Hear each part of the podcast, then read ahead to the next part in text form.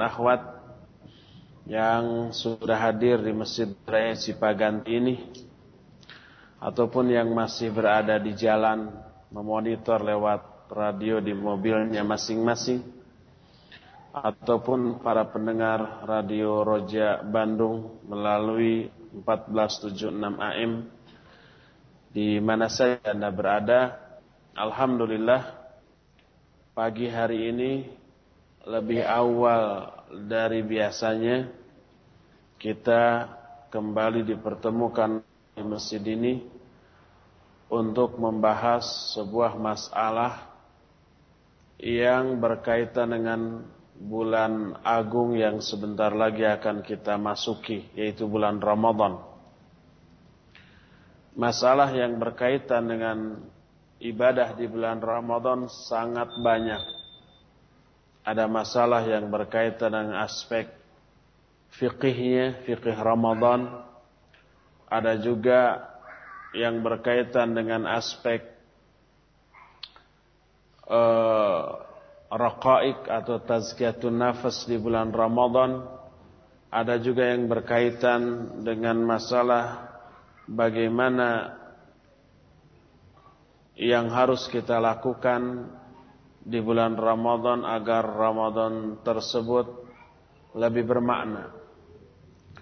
Saking banyaknya poin-poin yang harus dijelaskan, sedangkan waktu yang kita miliki sangat terbatas, maka penekanan kita pada pembahasan kali ini bukan menyangkut aspek fikihnya, walaupun nanti saya yakin di sesi tanya jawab akan banyak bermunculan pertanyaan yang berkaitan dengan masalah fikih tapi tema utama kita adalah menyangkut bagaimana cara mengisi Ramadan agar Ramadan bersemi indah. Seperti judul yang tertera di spanduk di brosur di Facebook di Twitter di pokoknya di dunia maya tema yang disebarkan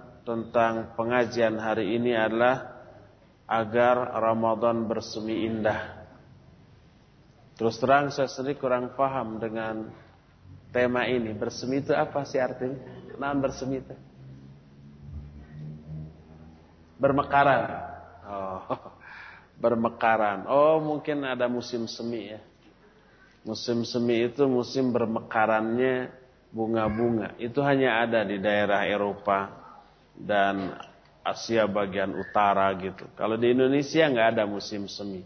Makanya maknanya kurang dikenal. Bagaimana caranya agar Ramadan bermekaran secara indah? Nah, gitu ya. Kayak bunga aja. Mungkin maksud dari tema tersebut adalah apa yang harus kita lakukan agar Ramadan yang kita jalani ini memberi manfaat yang maksimal bagi kita. Baik manfaat lahir ataupun batin, individu ataupun masyarakat, dunia bahkan sampai ke akhirat. Nah itulah yang dimaksud dengan bersemi indah. Ada beberapa hal yang harus kita lakukan selama Ramadan agar Ramadan ini benar-benar menghasilkan manfaat yang maksimal bagi kita. Saya langsung ke poin-poin intinya ya. Hal pertama tentu saja saum. Dan saum ini merupakan ibadah inti yang Allah wajibkan di bulan Ramadan. Sebagai tasji' atau stimulan atau pendorong atau pemicu agar kita pertama semangat di dalam menjalani saum di bulan Ramadan. Kedua, tidak mengeluh dengan penderitaan yang kita alami selama saum di bulan Ramadan. Bahkan menjadikan semua penderitaan itu sebagai sebuah kenikmatan yang kita butuhkan. Bagaimana? Sebagai ilustrasi, saya berikan sebuah gambaran. Olahraga hampir disenangi oleh semua orang. Kenapa? Karena semua meyakini olahraga itu bagus bagi kesehatan. Stamina meningkat, kekuatan fisik juga meningkat, daya imunisasi terhadap penyakit juga meningkat. Akibatnya kualitas hidup juga terasa lebih baik dengan semua kesehatan yang kita miliki akibat olahraga. Oleh karena itu, hampir semua orang yang melakukan olahraga melakukannya dengan rasa senang dan gembira. Bahkan banyak yang menjadikan olahraga sebagai refreshing, sebagai hiburan. Padahal selama olahraga dan setelahnya kita mengalami penderitaan. Apa penderitaan selama olahraga? Pertama capek. Nafas ngos-ngosan. Seluruh badan juga ketika olahraganya mengalami kepenatan atau kelelahan. Dan setelahnya merasakan pegal yang luar biasa. Kadang-kadang jenis olahraga tertentu berisiko cedera. Futsal, main bola gitu ya cedera kaki, cedera tangan, kadang ada yang mati di lapangan, ada yang patah tulang, dan seterusnya. Tapi walaupun tahu begitu resikonya, walaupun harus mengeluarkan uang untuk sewa lapangan futsal, mengeluarkan uang untuk beli minuman, membuang waktu sekian jam, semua orang mengagendakan. Padahal di dalamnya ada apa? Ada penderitaan. Kenapa di tengah penderitaannya mereka merasakan kesenangan, kegembiraan, kebahagiaan? Karena mereka yakin di balik penderitaan itu ada manfaat. Apa manfaatnya? Sehat, bugar, fresh, stamina meningkat, kuat, dan berefek kepada kualitas hidup, kualitas hidup yang dia jalani. Lebih baik lagi daripada sebelumnya. Itu sebagai gambaran. Nah, saum tidak dipungkiri lagi di dalamnya mengandung unsur masyakkah. Masyakkah itu penderitaan. Kanyeri kaperi. Berupa lapar, berupa haus, berupa lemas, berupa labilnya emosi dan kondisi jiwa kita. Dan beberapa penderitaan yang lainnya. Tapi bagi seorang muslim yang meyakini di balik penderitaan itu banyak manfaat lahir batin dunia akhirat, individu ataupun masyarakat, seluruh penderitaan tersebut itu bisa dieliminir dengan membayangkan dan meyakini manfaat yang akan teraih setelah itu.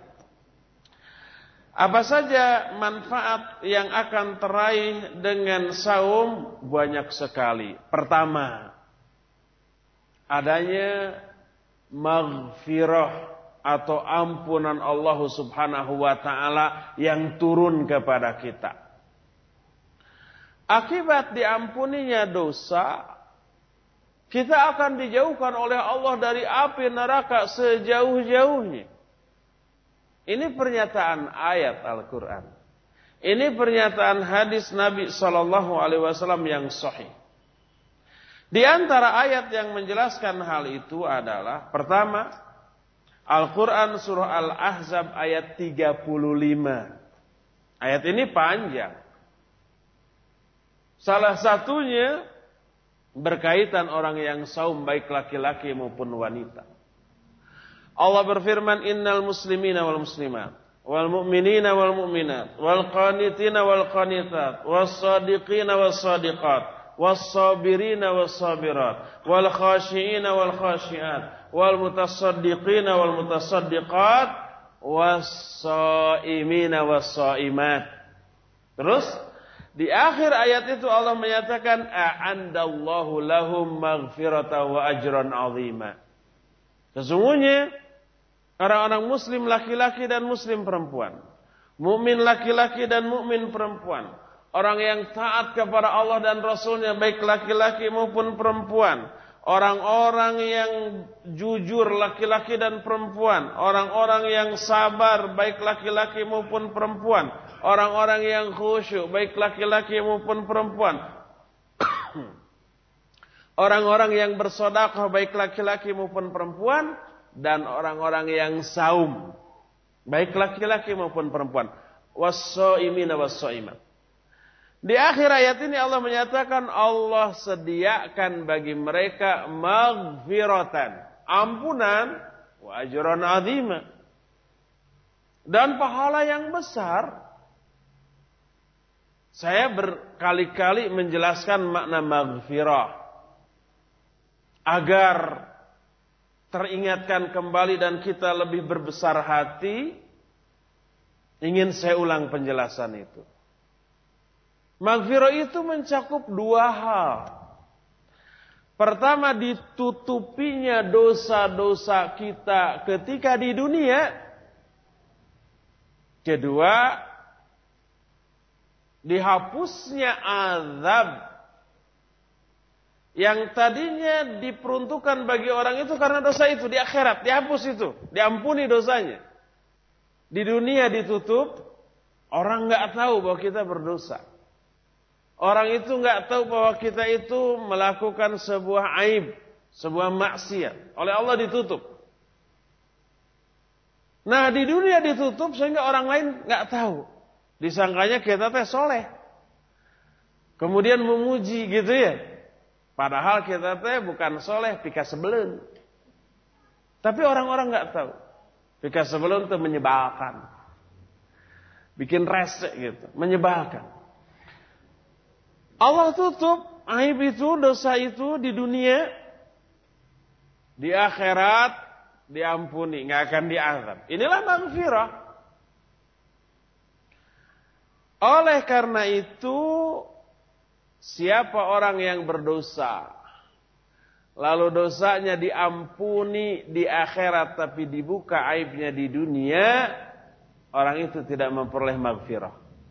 Sebaliknya siapa yang berdosa, oleh Allah dosanya ditutup di dunia tapi di akhirat diazab, orang itu juga tidak memperoleh maghfirah. Maghfirah itu adalah bila seseorang berdosa, dosanya ditutup oleh Allah di dunia dan di akhirat nanti diampuni, tidak diazab, itulah orang yang memperoleh maghfirah. Dan salah satu cara orang memperoleh maghfirah dari Allah Subhanahu wa taala adalah saum. Saum inilah yang mengundang turunnya maghfirah. Allah menyatakan was-saimina was-saimat a'addallahu lahum maghfirata wa ajran. Orang-orang yang saum baik laki-laki maupun perempuan, Allah siapkan bagi mereka ampunan dan pahala yang sangat besar. Karena itulah maka tidak heran bila orang yang melakukan saum dengan saumnya orang itu akan dijauhkan dari api neraka sejauh-jauhnya. Coba simak sebuah hadis yang sahih Hadis ini diriwayatkan oleh Imam Bukhari dan Imam Muslim dengan sanad yang sahih, "Ma min 'abdin yasumu yawman fi sabilillah illa ba'ara Allahu bidzalika wajhahu 'anil nar sab'ina kharifa." Tidaklah seorang hamba melakukan saum sehari aja di jalan Allah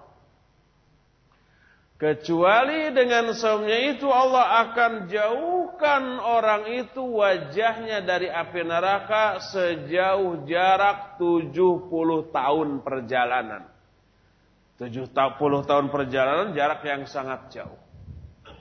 Dalam hadis lain yang diriwayatkan oleh Imam At-Tirmidzi dari Abu Umamah Al-Bahili radhiyallahu an dengan sanad yang sahih Nabi sallallahu alaihi wasallam bersabda man shoma yauman fi sabilillah. Ja'alallahu bainahu wa bainan nari khandaqan kama bainas sama'i wal ard. Siapa orang yang saum sehari aja di jalan Allah sehari. Apalagi nanti kita di bulan Ramadan 30 hari. Atau minimal 29 hari. Kata Nabi SAW, siapa orang yang som sehari saja di jalan Allah, maka akibatnya Allah akan membuat khandak.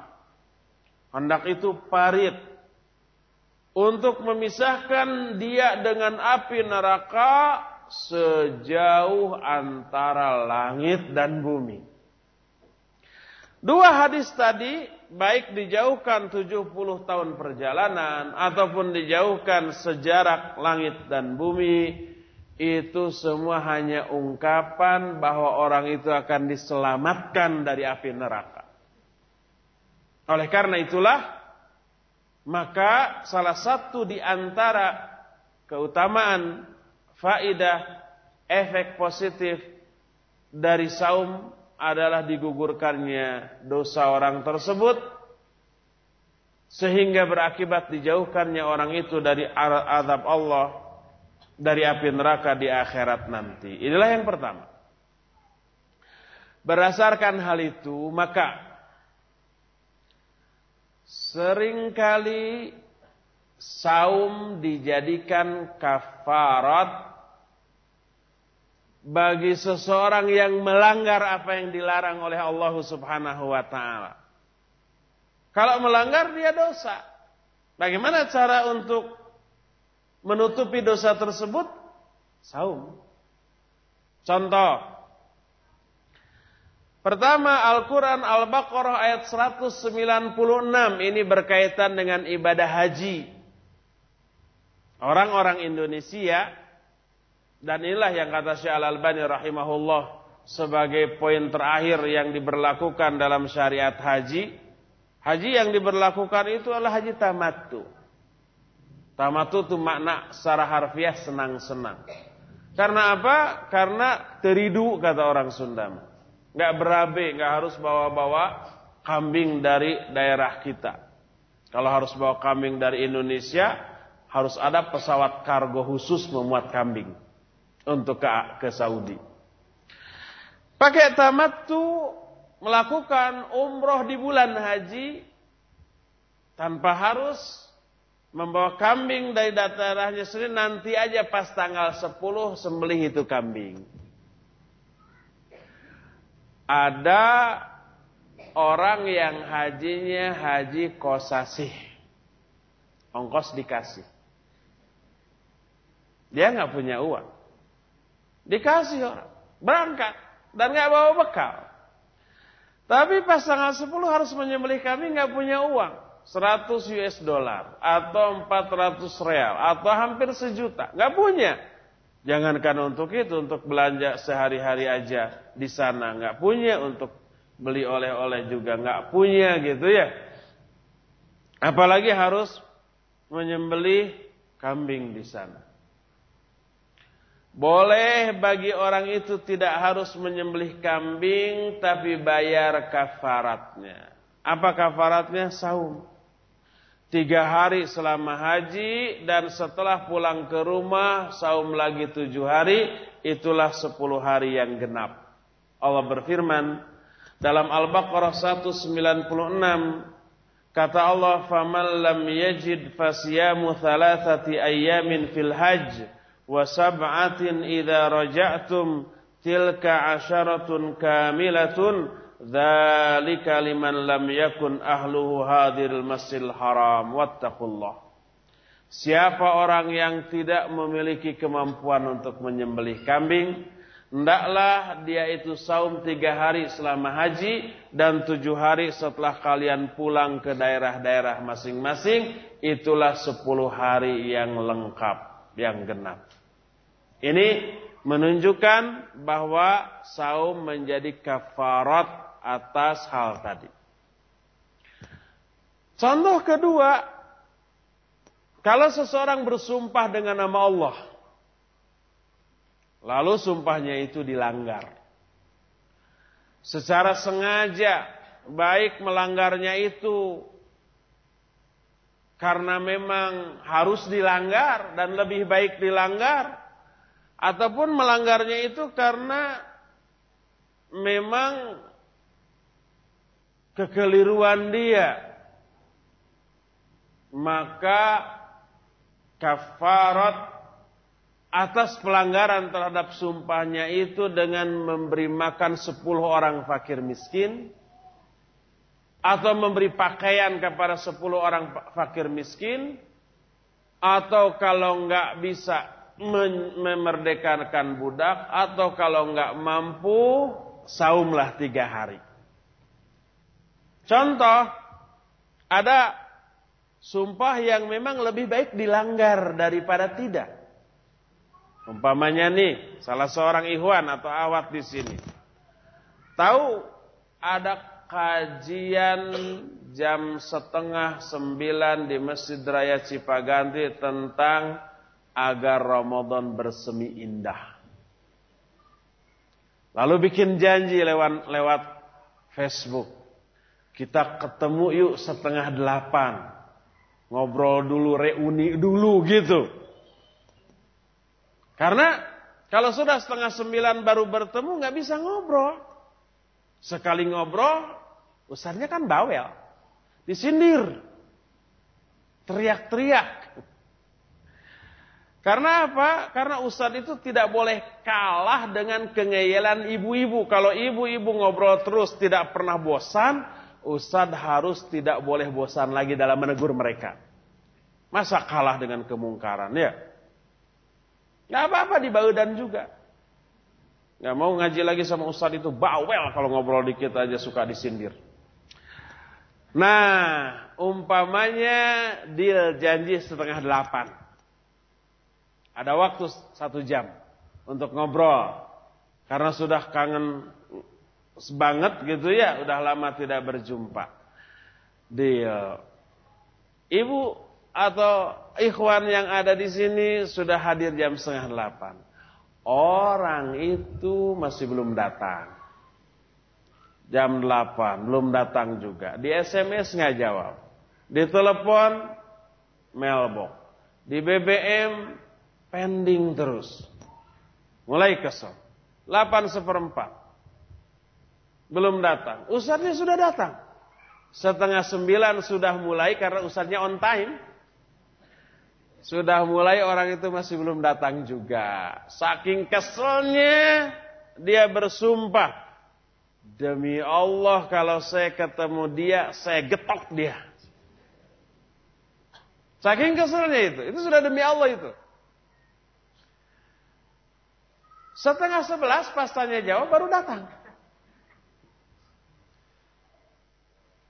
Apa dilaksanakan nggak sumpahnya menggetok dia? Jangan. Berabe bisa ribut. Mungkin orang tersebut datang terlambat padahal dari rumahnya jam setengah tujuh. Cuma mobilnya keempat bannya kempes semua. Cadangannya juga kempes. Sudah berusaha ke sana kemari, sudah capek, capek hati, capek pikiran, capek fisik. Karena para tambal bannya masih pada nutup, masih pagi gitu ya. Akhirnya terlambat. Jangan jangan laksanakan. Langgar sumpahnya, bayar kifaratnya. Sepuluh orang fakir miskin dikasih makan, kalau enggak saum tiga hari. Berdasarkan firman Allah dalam surah Al-Ma'idah ayat 89.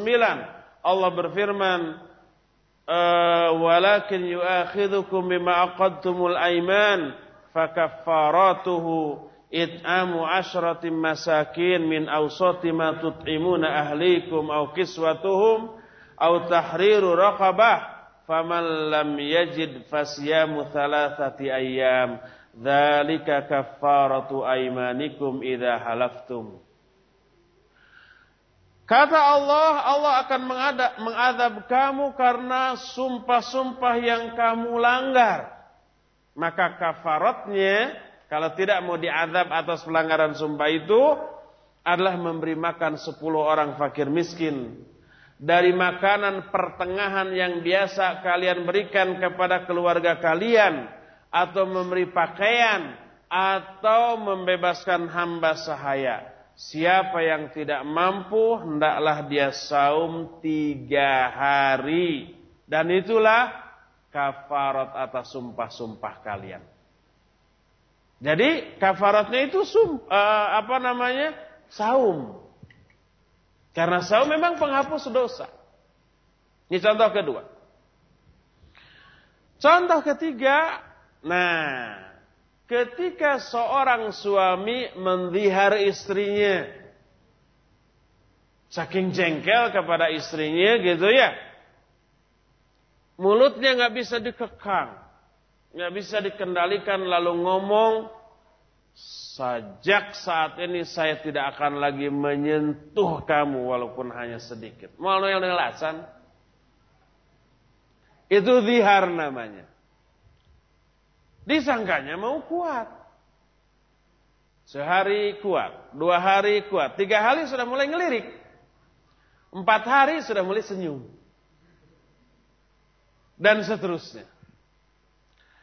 Maka tidak boleh dia menggauli istrinya. Dengan zihar itu. Kecuali setelah melakukan apa yang Allah tetapkan terlebih dahulu. Yaitu membebaskan seorang hamba sahaya. Padahal zaman sekarang nggak ada hamba sahaya. Kalau tidak mampu, saum. Untung saumnya enteng. Cuma dua bulan berturut-turut. Enteng ya, berat. Coba lihat Al-Quran surah Al-Mujadilah ayat 3 dan ayat 4. Allah berfirman, وَالَّذِينَ يُظَاهِرُونَ مِن نِسَائِهِمْ ثُمَّ يَعُودُونَ لِمَا قَالُوا فَتَحْرِيرُ رَقَبَةٍ مِنْ قَبْلِ أَيَّتَمَاسَ Dan laki-laki yang mendihar istrinya, kemudian mereka mencabut kembali itu diharnya ucapannya, maka hendaklah dia membebaskan budak terlebih dahulu sebelum kedua-duanya berhubungan. Ayat berikutnya, ayat yang keempatnya, Allah menyatakan, فَمَنْ لَمْ يَجِدْ فَسْيَامُ الشَّهْرَيْنِ مُتَتَابِعَيْنِ مِنْ قَبْلِ أَيَّتَمَاسَ Siapa yang tidak mampu untuk membebaskan budak, hendaklah dia saum dua bulan berturut-turut sebelum bergaul. Beratnya itu selain harus saum juga nunggu dua bulan lagi kan? Wa ma faman lam yastati fa'it'amu sittina miskinan. Siapa yang tidak mampu saum dua bulan berturut-turut, maka hendaklah dia memberi makan kepada 60 orang fakir miskin. Ini agak ringan mungkin. Lebih baik yang ini daripada saum dua bulan berturut-turut. Karena kalau saum harus nunggu dua bulan lagi, tapi kalau memberi makan 60 orang fakir miskin bisa hari itu juga. Asal ada uangnya. Jadi tiga contoh yang dijelaskan dalam tiga ayat tadi menunjukkan saum bisa jadi kafarat.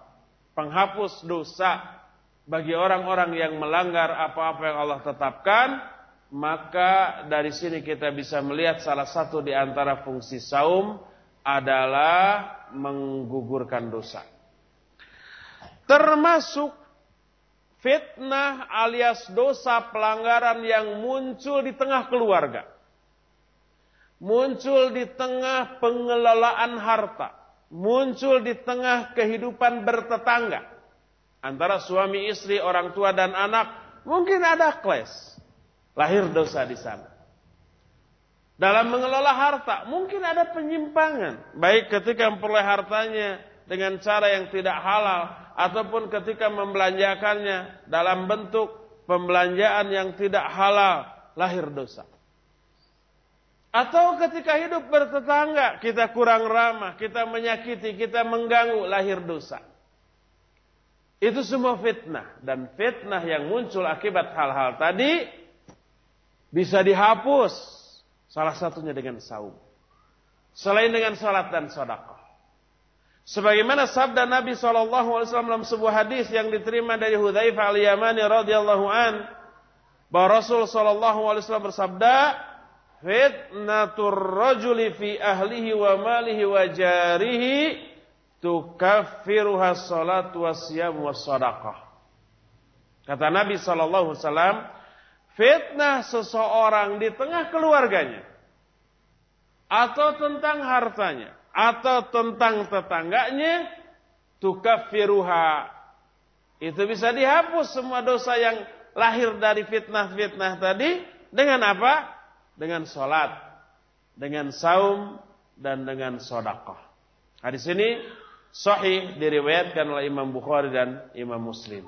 Inilah keutamaan pertama dari saum yaitu menggugurkan dosa karena menggugurkan dosa, maka orang itu akan dijauhkan sejauh-jauhnya dari api neraka. Dengan satu ini saja sudah senang kita. Wah, kalau begitu walaupun lapar, walaupun haus, walaupun lemas, saya tetap akan me menjalaninya asal dosa-dosa saya berguguran. Peperihan tobat tara ya. Peperihan itu nggak ada penerjemahannya tuh. Tobatnya jarang atau nggak pernah dosa terus-terusan. Kapan itu dosanya terhapus? Kalau tidak tobat, ah ini dengan saum salah satunya. Kedua, keutamaan atau maslahat yang kedua dari saum adalah pertama menjadi penyebab masuknya orang itu masuk surga. Saum itu amalan yang bisa menyebabkan seseorang masuk surga. Kedua, masuk surganya melalui pintu VVIP. VVIP peri-peri important person. Karena orang Sunda itu katanya nggak bisa bilang F Ada yang menyatakan siapa bilang orang Sunda nggak bilang nggak bisa bilang F itu fitnah. Pintu itu disebut apa? Royan. Spesial untuk orang-orang yang saum. Ketiga, jadi pertama masuk surga, kedua lewat pintunya juga pintu spesial, ketiga tingkatan di surganya akan sangat tinggi. Bukan tingkatan rendah-rendah. Ada banyak keterangan yang berkaitan tentang, tentang hal ini. Pertama, sebuah hadis yang diterima dari Abu Umamah radhiyallahu anhu. Hadis ini diriwayatkan oleh Imam An-Nasai, Imam Ibn Hibban, Imam Al-Hakim, lalu Imam Al-Hakim menyatakan sanad hadis ini sahih, disepakati kesahihannya oleh Imam Ad-Dhahabi, Syekh Al-Albani pun memasukkan hadis ini ke dalam hadis yang sahih. Kata Abu Umamah, "Ya Rasulullah, dullani ala amalin adkhulu bihil jannah." Wahai Rasulullah, tunjukkan kepadaku satu amalan yang menyebabkan aku bisa masuk surga dengan amalan itu. Apa kata beliau? Beliau menjawab, "Alaikum bisawm la mithla lahu." Kalau begitu kamu harus saum. Karena saum itu ibadah yang tiada banding, tiada tanding. Tidak ada tandingannya. Ini hadis pertama yang menjelaskan jaminan surga bagi orang yang saum. Kedua,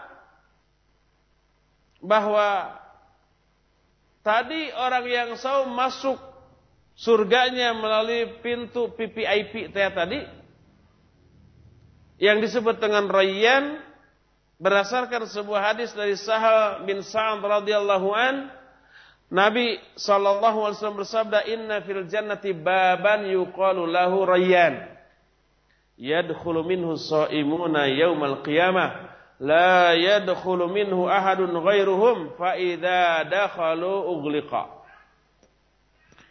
Sesungguhnya di surga ada salah satu pintu yang disebut dengan pintu Rayyan. Pintu-pintu surga itu banyak. Ada tujuh atau ada enam nih? Atau ada sepuluh? Berapa pintu surga? Berapa? Delapan. Betul delapan. Sebuah hadis sahih riwayat Imam Bukhari dan Imam Muslim, "Man tawadda thumma asbagha wudu'ahu. Thumma yaqulu asyhadu an la ilaha illallah wahdahu la syarika lahu wa asyhadu anna Muhammadan abduhu wa rasuluh. Futihat lahu abwabul jannati thamaniyah." Siapa orang yang berwudu? Lalu membaguskan wudunya Lalu dia berdoa asyhadu an la ilaha illallah wahdahu la syarika lahu asyhadu anna Muhammadan abduhu wa rasuluh akan dibukakan bagi orang itu delapan pintu surga dan dia boleh memasuki pintu mana saja yang dia suka. Enteng ya? Kata orang Sunda mah tepira. Pira oge wudu terus ngadoa. Tepira itu enggak seberapa. Cuma wudhu, membaguskan wudhu, lalu berdoa. Doanya juga enteng. Yang hadir di sini pasti sudah hafal. Kalau ada yang nggak hafal, kebangetan. Tapi delapan pintu surga dibuka. Apa maknanya? Dan apa manfaatnya bagi kita penjelasan ini? Apakah begitu beres wudhu lalu berdoa, waduh itu pintu surga delapan terbuka, kelihatan? Tidak. Oh, bertiup angin surganya ke kita? Tidak. Lalu apa maknanya? Berkata Syekh Al-Bassam dalam kitab Tadul Ahkam yang dulu pernah kita kaji pada bab wudu bahwa futihat lahu abwabul jannah ats-tsamaniyah akan dibukakan bagi orang itu pintu-pintu surga yang delapan lalu dia boleh masuk pintu mana saja yang dia suka maknanya adalah Allah akan memberi hidayah kepada orang itu dengan hidayah itu, orang itu melakukan semua amalan yang menyebabkan dia boleh masuk pintu mana saja yang dia suka dari pintu-pintu surga. Ada pintu sholat, dihususkan bagi ahli sholat. Ada pintu saum, dihususkan bagi ahli saum yang disebut dengan sebutan Royan. Ada pintu jihad, khusus bagi orang-orang jihad. Ada pintu sodako, khusus bagi ahli sodako, dan seterusnya. Maknanya orang yang berwudu membaguskan wudunya berdoa Allah akan berikan hidayah sehingga dia akan menjadi ahli solat, ahli sodako, ahli jihad dan ahli saum dan ahli-ahli yang lainnya yang menyebabkan dia boleh melalui pintu mana saja. Mau melalui pintu solat memang dia ahli solat. Mau melalui pintu jihad memang dia ahli jihad.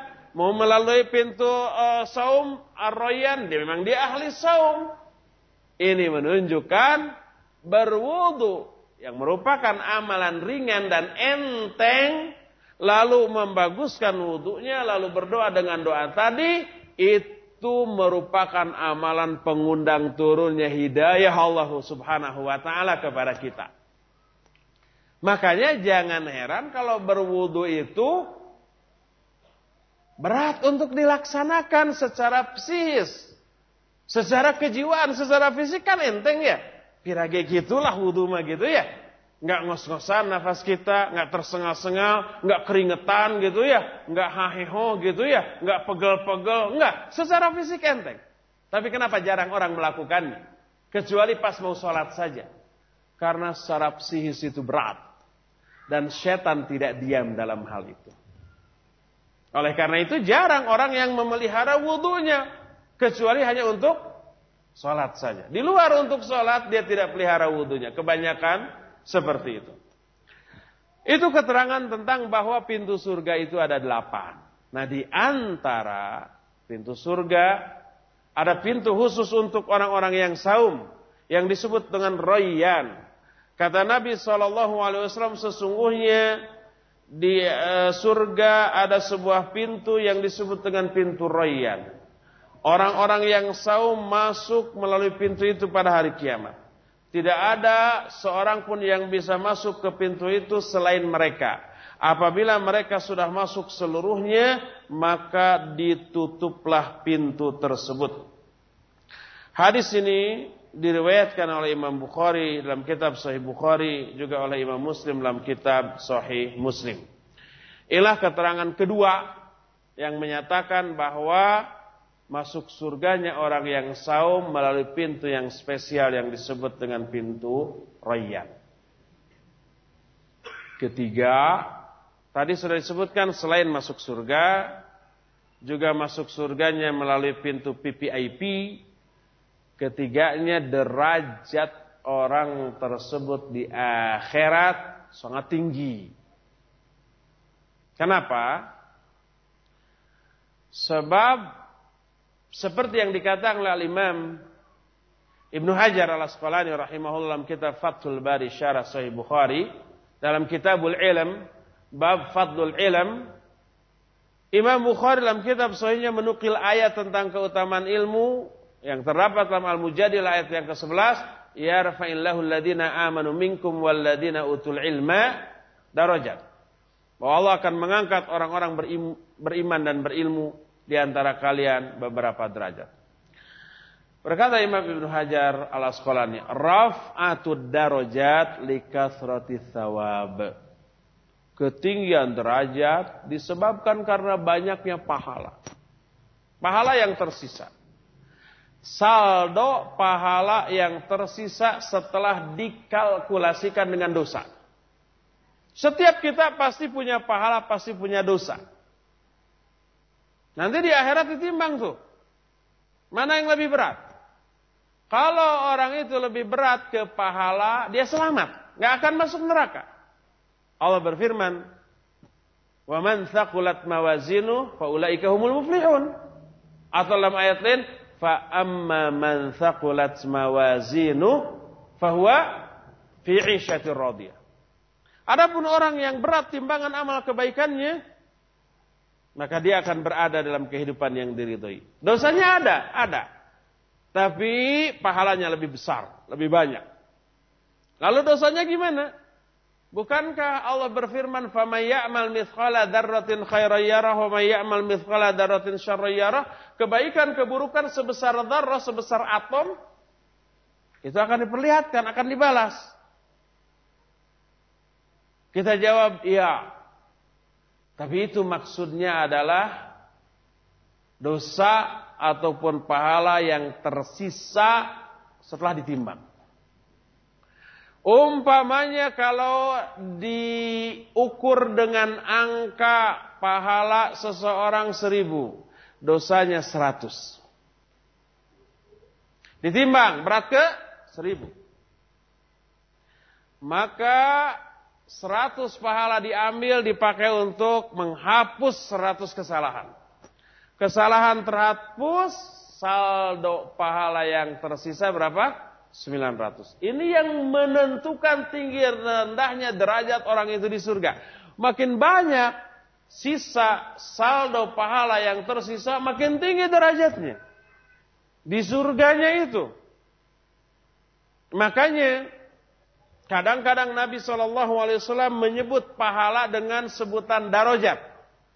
Seperti yang terungkap dalam sebuah hadis innal mu'mina la yudriku bi husni khuluqihi darajatas shaimil qaim. Sesungguhnya seorang mukmin dengan kebaikan akhlaknya dia akan mampu meraih darajatas shaimil qaim maknanya thawabal sawabas shaimil qaim pahala yang diperoleh oleh orang yang saum dan orang yang tahajud. Disebut oleh Nabi dalam hadis itu dengan sebutan darajatas so'imil qaim. Maksud darajat di sana pahala. Karena pahalalah yang menentukan tinggi rendahnya derajat dia di surga. Orang yang saum pahalanya akan sangat besar. Tuh tadi ayat 35 dalam surah Al-Ahzab yang tadi dibacakan wasaimina wasaimat. Orang yang saum baik laki-laki maupun perempuan, a'adallahu lahum maghfirata wa ajran azim. Allah sediakan bagi mereka ampunan dan pahala yang besar. Ini pertama. Kedua, orang yang saum memadukan seluruh jenis kesabaran. Seluruh jenis kesabaran ada pada dirinya. Sabar itu seperti yang sering kita dengar. Ada tiga macam. Pertama sabar asobru fi ta'atillah. Sabar dalam melakukan ketaatan kepada Allah. Maknanya tetap istiqomah. Dalam melakukan ketaatan itu tidak tergoda oleh apa pun, tidak terhalangi oleh apa pun gitu ya. Seperti umpamanya ngaji. Setiap ada pengajian, antum selalu hadir. Apa pun godaan. Hujan nggak jadi halangan. Datang, ada jas mobil. Eh, ada jas hujan. Kalau umpam nggak ada jas hujan, ada angkot. Ada payung. Lalu hadir. Atau umpamanya, aduh pas males-malesnya ini, capek baru aja datang. Sekarang harus hadir lagi. Ah, nggak ada halangan. Capek yang kita alami ketika ibadah itu menggugurkan dosa. Tetap hadir. Ada yang memprovokasi, jangan hadir ke pengajian itu. Itu yang ustad yang isinya itu sururi itu. Nih, ada CD-nya, ada kasetnya nih. Abu Haidar itu begini, begini, begini. Itu orang baru ngaji ke yang lain bareng beberapa bulan. Tapi merasa lebih tahu daripada orang-orang yang sudah ngaji belasan tahun. Ada yang seperti itu. Ya, akhwat ya. Ngaji datang ke sini. Tapi di sini memprovokasi, jangan ngaji ke sini. Tapi dia datang. Datangnya bukan untuk ngaji, jadi setan aja gitu. Menghalangi orang dari jalan Allah. Yuk ngaji ke ustaz saya di sana. Dia nggak kenal siapa ustadznya. Dia baru kenal beberapa bulan di pengajian. Kalau kita sudah kenal puluhan tahun dengan orang itu. Dan orang itu nggak akan punya muka ketemu dengan kita. Seperti itu. Nah, tidak tergoda dengan hal itu. Tetap ngaji. Itu istiqamah di atas ketaatan dan itu sabar di atas ketaatan. Kedua, sabar dalam menjauhi semua yang dilarang. Dan yang ketiga, sabar di dalam menerima musibah. Itu tiga jenis kesabaran. Tiga jenis kesabaran ini tiga-tiganya ada dalam saum. Sabar di atas ketaatan, iya, saum itu sebuah ketaatan. Sabarlah menjauhi yang dilarang. Iya, kita sabar, tidak makan, tidak minum, tidak menyalurkan syahwat. Bahkan dosa-dosa kemaksiatan lain juga kita jauhi. Sabar dalam menerima musibah karena di dalam saum ada masyakkah, ada penderitaan. Sabar menahan lapar, sabar menahan haus dan seterusnya. Karena itulah maka orang-orang yang saum tidak diragukan lagi mereka termasuk golongan orang-orang yang sabar. Allah berfirman dalam Al-Quran, Innama yuwaffas ajrahum bighairi hisab. Hanyalah orang-orang yang sabar itu diberi balasan ganjaran tanpa hisab. Tanpa hisab itu tanpa dihitung dengan angka, tanpa ditakar dengan takaran, tanpa ditimbang dengan timbangan. Allah itu sering kali menyebut angka ketika memberi balasan atas amalan seseorang. Al-Quran menyatakan manja bil hasanah falahu ashru amthaliha. Siapa orang yang melakukan satu kebaikan, Allah akan balas dengan sepuluh kali lipat. Dia disebut angka sepuluh. Mathalul ladhina yunfiquna amwalahum fi sabillah kamathali habbatin ambatat sab'a sanabil. Perumpamaan orang yang menginfakkan harta di jalan Allah seperti orang yang menanam satu benih. Dari satu benih ini tumbuh tujuh batang. Dari setiap batang menghasilkan seratus benih. Satu benih jadi tujuh batang. Setiap batangnya seratus benih. Jadi kalau tujuh batang, tujuh ratus benih. Satu kali infak dilipat gandakan balasannya tujuh ratus kali lipat. Disebut angka tujuh ratus. Adapun ganjaran bagi orang yang sabar Allah nggak sebut angka bi ghairi hisab tanpa dihisab, tanpa perhitungan, bro-broan gitu ya. Seperti umpamanya kalau kita membagi-bagi makanan, umpah kita punya setumpuk suuk kacang sudah direbus. Nih bagi-bagi datang saliter-liternya liter kecil nih sebungkus sebungkus. Torojol, torojol tuh tiba-tiba datang anak kita minta Apakah hanya dibungkus juga enggak? Nih dirawu sekalian. Dirawu itu di begini. Di apa? Dirawu itu apa?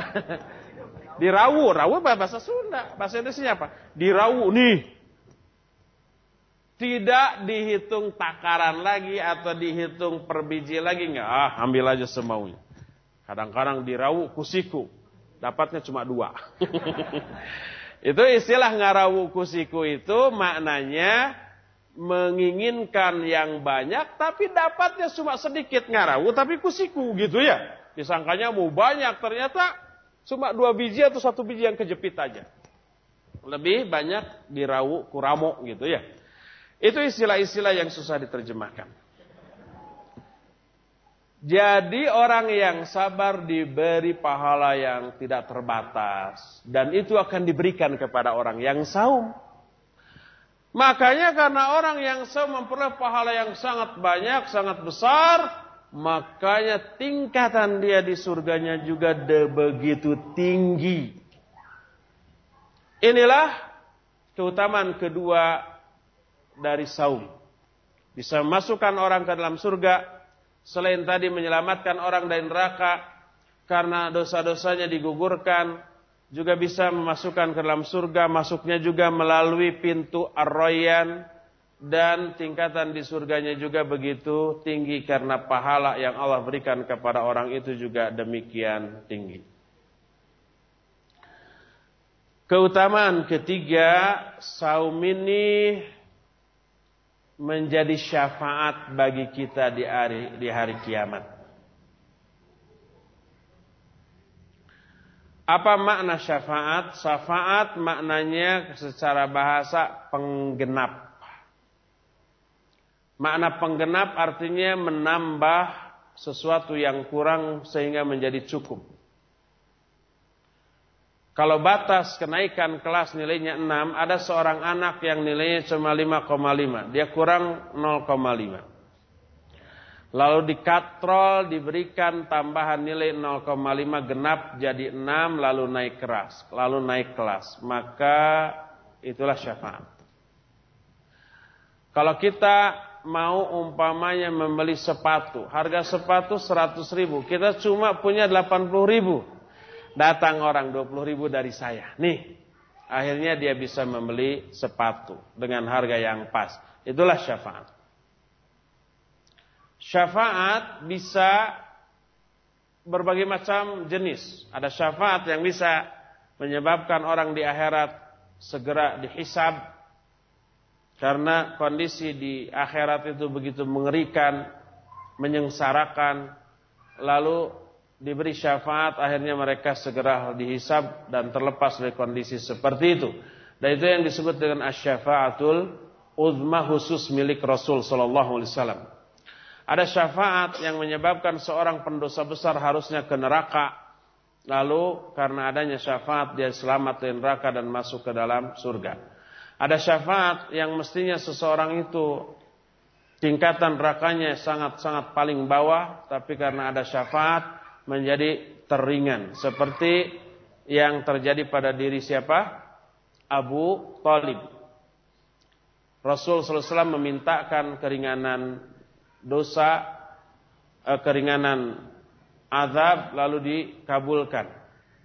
Ada syafaat yang tadinya dia di tingkatan surga yang lebih bawah karena syafaat dia terangkat terkatrol menjadi lebih tinggi seperti syafaat yang diberikan oleh orang tua kepada anak-anak mereka yang sama-sama beriman walaupun anak-anaknya memiliki ibadah yang rendah tapi orang tuanya tinggi, maka anaknya terkatrol menempati tempat surga yang selevel dengan orang tuanya.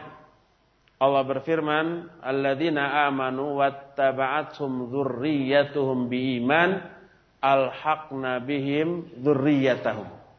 Orang-orang yang beriman lalu diikuti oleh anak-anak mereka dalam keimanan, maka kami ikutkan anak-anak mereka itu dengan para orang tuanya.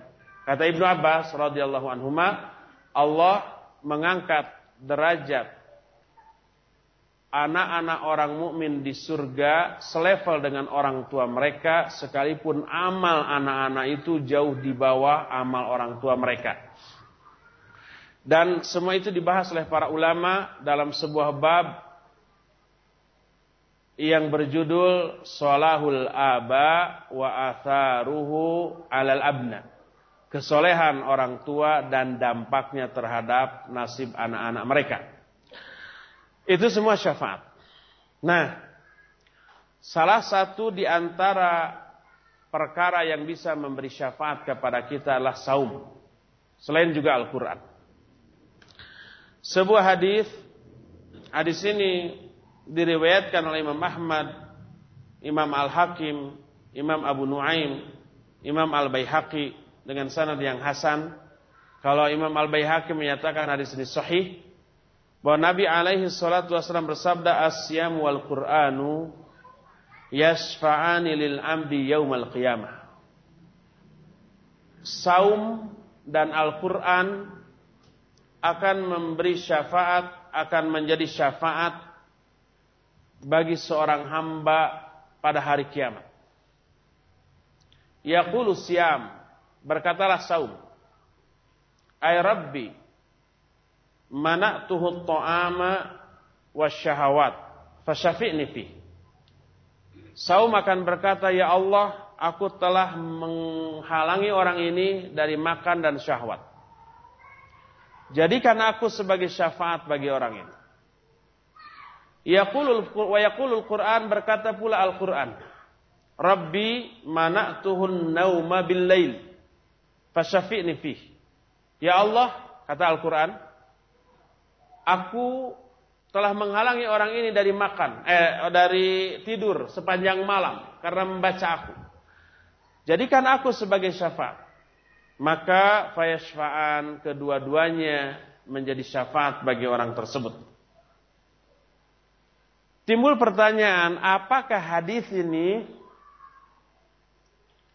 menjadi dalil yang menyatakan bahwa Al-Quran itu makhluk?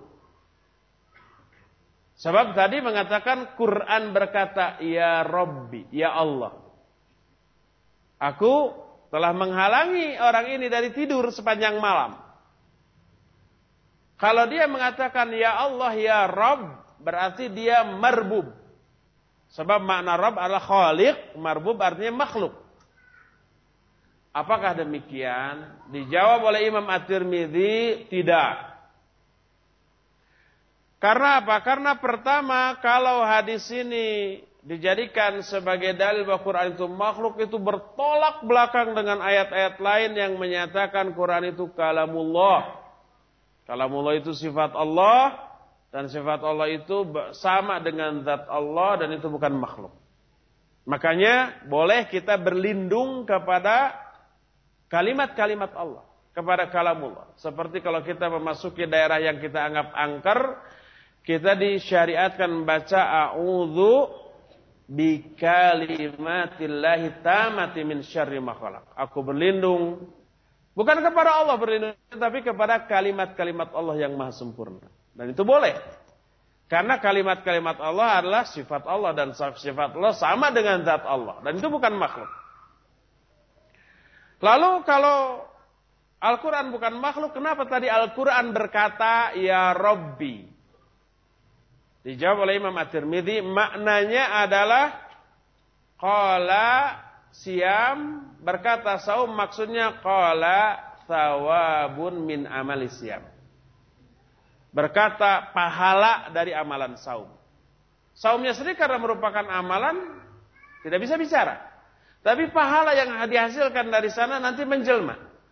Wa yaqulul Quran berkata Al-Quran maknanya wa yaqulu thawabu qiraatihi. Berkata pahala dari hasil membaca Al-Quran. Yang berkatanya bukan Quran, tapi maknanya adalah pahala dari membaca Al-Quran. Karena Ibnu Abbas radhiyallahu anhu menyatakan wa kullu thawabi a'malil ibad mujassimatun yaumal qiyamah. Seluruh pahala dari amalan-amalan hamba kelak di akhirat itu menjelma. Jangankan di akhirat setelah kiamat, sebelum kiamat di alam kubur itu sudah menjelma.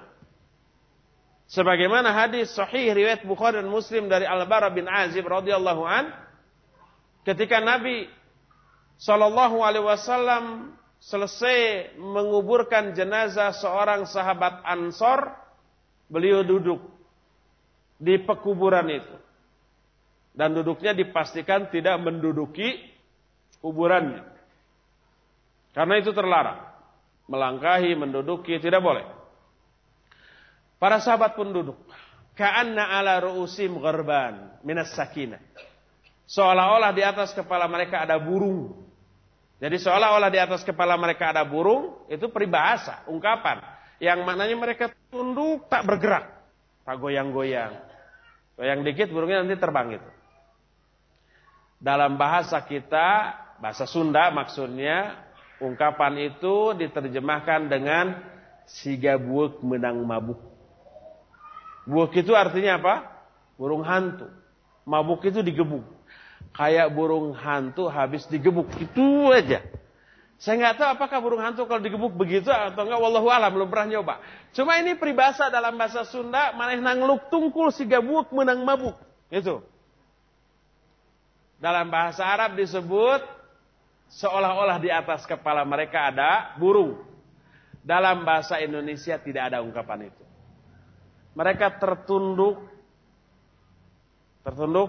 Sudah aja hanya tertunduk. Tidak berani menengadahkan. Nggak ada ungkapan yang pas. Yang indah.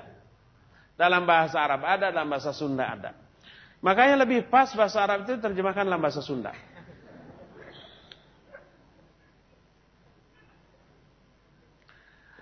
Dan tidak bisa umpamanya tadi itu ka'anna ala ru'usihim gharban. Seolah-olah di atas kepala mereka ada burung diterjemahkan seperti itu nggak pas. Itu terlalu saklek gitu ya.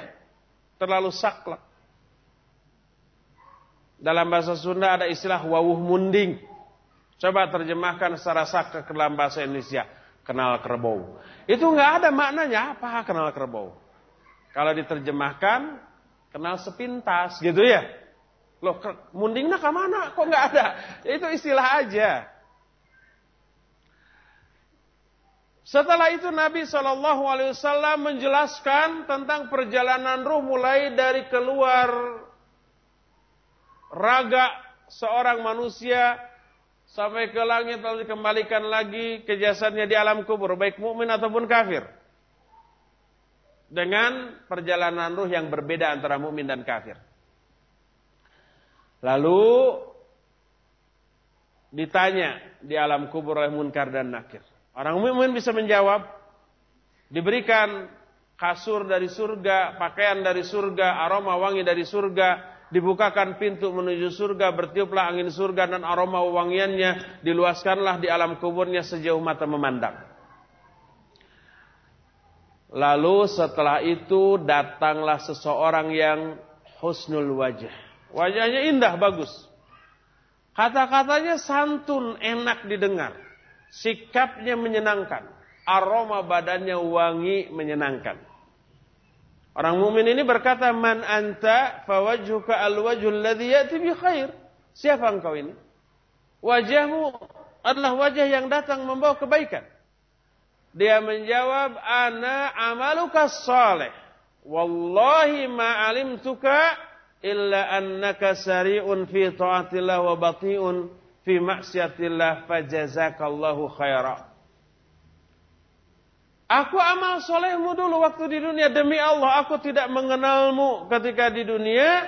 Kecuali engkau adalah orang yang bersegera dalam melakukan kebaikan. Tapi lelet dalam melakukan kemaksiatan. Maka Allah akan membalas engkau dengan balasan kebaikan pada hari ini. Ternyata dia menjelma. Adapun orang kafir yang datang itu orang yang buruk wajahnya, hitam, bau, galak, rese, menyebalkan. Itu akan terus menemani dia sampai hari kiamat. Nah itu sebagai bagian dari azab kubur bagi dia. Jadi di alam kuburnya aja udah menjelma. Dan begitu juga di akhirat nanti. Oleh karena itu, wayaqulul Quran berkata Al-Quran, maknanya wayaqulu thawabu qiraatihi. Berkata pahala dari bacaan Quran yang nanti akan menjelma, ya Allah, dulu aku menghalangi orang ini dari tidur pada malam hari. Maka jadikan aku sebagai syafaat bagi orang itu, lalu dia pun menjadi syafaat. Inilah keutamaan saum yang ketiga bahwa saum itu akan menjadi syafaat bagi kita pada hari kiamat nanti. Dan banyak lagi keutamaan-keutamaan saum yang lainnya yang apabila kita beberkan habis waktu untuk itu. Padahal poin-poin lain yang harus kita bahas juga sangat-sangat banyak. Jadi inilah hal pertama yang harus kita isikan di dalam Ramadan kita agar Ramadan kita bersemi indah.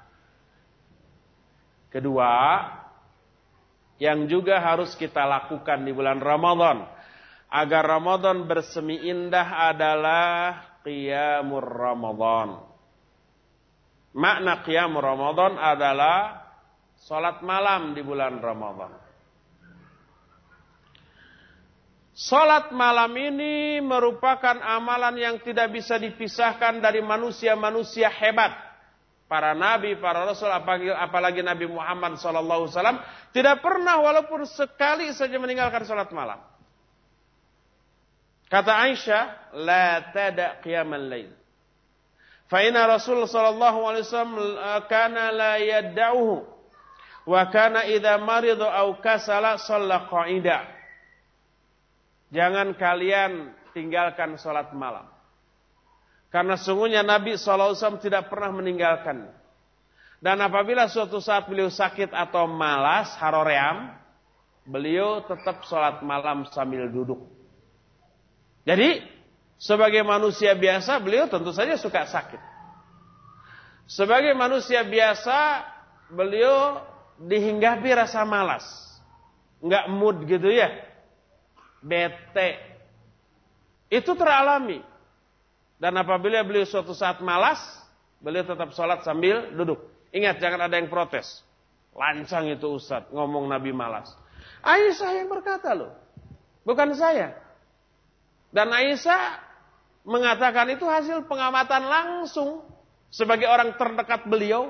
Tak ada seorang pun sahabat atau para perawi hadis lain yang menyatakan Aisyah lancang mengatakan Nabi malas. Enggak. Ingat ini bukan saya, tapi Aisyah dan seorang pun sahabat dan para ulama tidak ada yang telah Aisyah karena mengatakan Nabi malas. Karena apa? Malas itu sebuah ya perkara yang sangat manusiawi dialami oleh semua manusia termasuk Nabi Muhammad sallallahu alaihi Al-Furqan ayat 63 64 wa ibadur rahmanil ladzina yamshuna 'alal ardi hauna wa idza khatabahumul jahiluna qalu salama wal ladzina yabituna li rabbihim sujada wa qiyam Ibadur Rahmanlah orang-orang yang apabila berjalan di muka bumi mereka berjalannya tidak sombong, rendah hati. Bila dikata-katai oleh orang jahil mereka menjawab dengan jawaban yang mengandung keselamatan. Dan mereka adalah orang-orang yang melewati, menghabiskan malam-malam mereka kepada Allah dengan sujud dan berdiri. Apa maknanya? Mereka sholat tahajud. Lihat Al-Quran surah Az-Zariyat. Allah menyatakan, Kanu qalilan minal layli ma yahji'un. Wabil asharihum yastaghfirun. Ini orang-orang bertakwa. Mereka itu sedikit sekali waktu malam yang mereka pergunakan untuk tidur. Selebihnya untuk tahajud. Dan pada waktu dini hari mereka beristighfar, meminta ampun kepada Allah Azza wa Jalla. Lihat umpamanya apa yang dilakukan oleh Umar bin Khattab radhiyallahu an. Umar beliau ba'da salat Isya salat. Ketika tengah malam beliau membangunkan istrinya lalu berkata as-shalah as-shalah lalu membacakan Al-Qur'an yang terdapat dalam surah Toha ayat 132 Allah berfirman wa'mur ahlaka bis salat wastabir 'alaiha la nas'aluka rizqa. Kata Allah perintahkan keluargamu untuk salat dan bersabarlah atas hal itu. Kami sedikit pun tidak meminta rizki darimu. Walhasil secara umum Salat malam ini adalah bagian atau amalan yang tidak bisa dipisahkan dari manusia-manusia hebat. Terlebih bulan Ramadan yang disebut dengan sebutan Qiyamul Ramadan. sebagai tasji, sebagai pendorong, akan kita sebutkan beberapa keutamaan dari Qiyamul Ramadan. Pertama, Qiyamul Ramadan menggugurkan dosa-dosa kita kecil ataupun besar. Hadis riwayat Imam Bukhari dan Imam Muslim dengan sanad yang muttafaqun alaih bersabda Nabi sallallahu alaihi wasallam man qama ramadhana imanan wa ihtisaban ghufira lahu ma taqaddama min dzambih Siapa orang yang melakukan qiyamul Ramadan dengan iman dan ikhlas maka akan diampuni seluruh dosa-dosanya yang telah lalu. Dosa apa kecil apa besar semuanya. Karena apa? Ghufira lahu ma taqaddama min dzambih. Ma ini nakiro. Nakiro itu umum. Menyangkut besar ataupun kecil. Semua dosa yang lalu akan diampun. Bukan hanya yang kecil tapi juga yang besar. Kedua, selain menggugurkan dosa, pahala dari sholat malam itu luar biasa besarnya. Terlebih bulan Ramadan. Apalagi kalau dilakukan bersama imam secara berjamaah di masjid sampai selesai berapa rakaat pun si imam melakukan sholat qiyam Ramadan tersebut. Walaupun hanya sebentar, setengah jam selesai, pahala yang Allah berikan sama dengan sholat semalam penuh, semalam suntuk. Kalau semalam umpamanya ada 8 jam atau 10 jam, setengah jam kita pakai untuk Qiyamul Ramadan bersama imam sampai selesai. Tapi pahala yang Allah berikan sama dengan sholat 10 jam tadi. Sebagaimana sebuah hadis yang diriwayatkan oleh ashabus sunan. Ashabus sunan itu empat imam. Kadang-kadang disebut ashabus sunan, kadang-kadang disebut empat imam. Maksudnya adalah imam-imam penyusun kitab sunan seperti Imam An-Nasai, Imam At-Tirmidzi, Imam Abu Dawud dan Imam Ibnu Majah. Itu empat. Adapun Al-Baihaqi juga ada sunan, ya. Ad-Darimi juga ada kitab sunan. Itu tidak termasuk empat imam yang disebut ashabus sunan tadi. Hadis ini sahih yang menyatakan man qama ma'a imamihi hatta yansarifa kutiba lahu qiyamul lailah.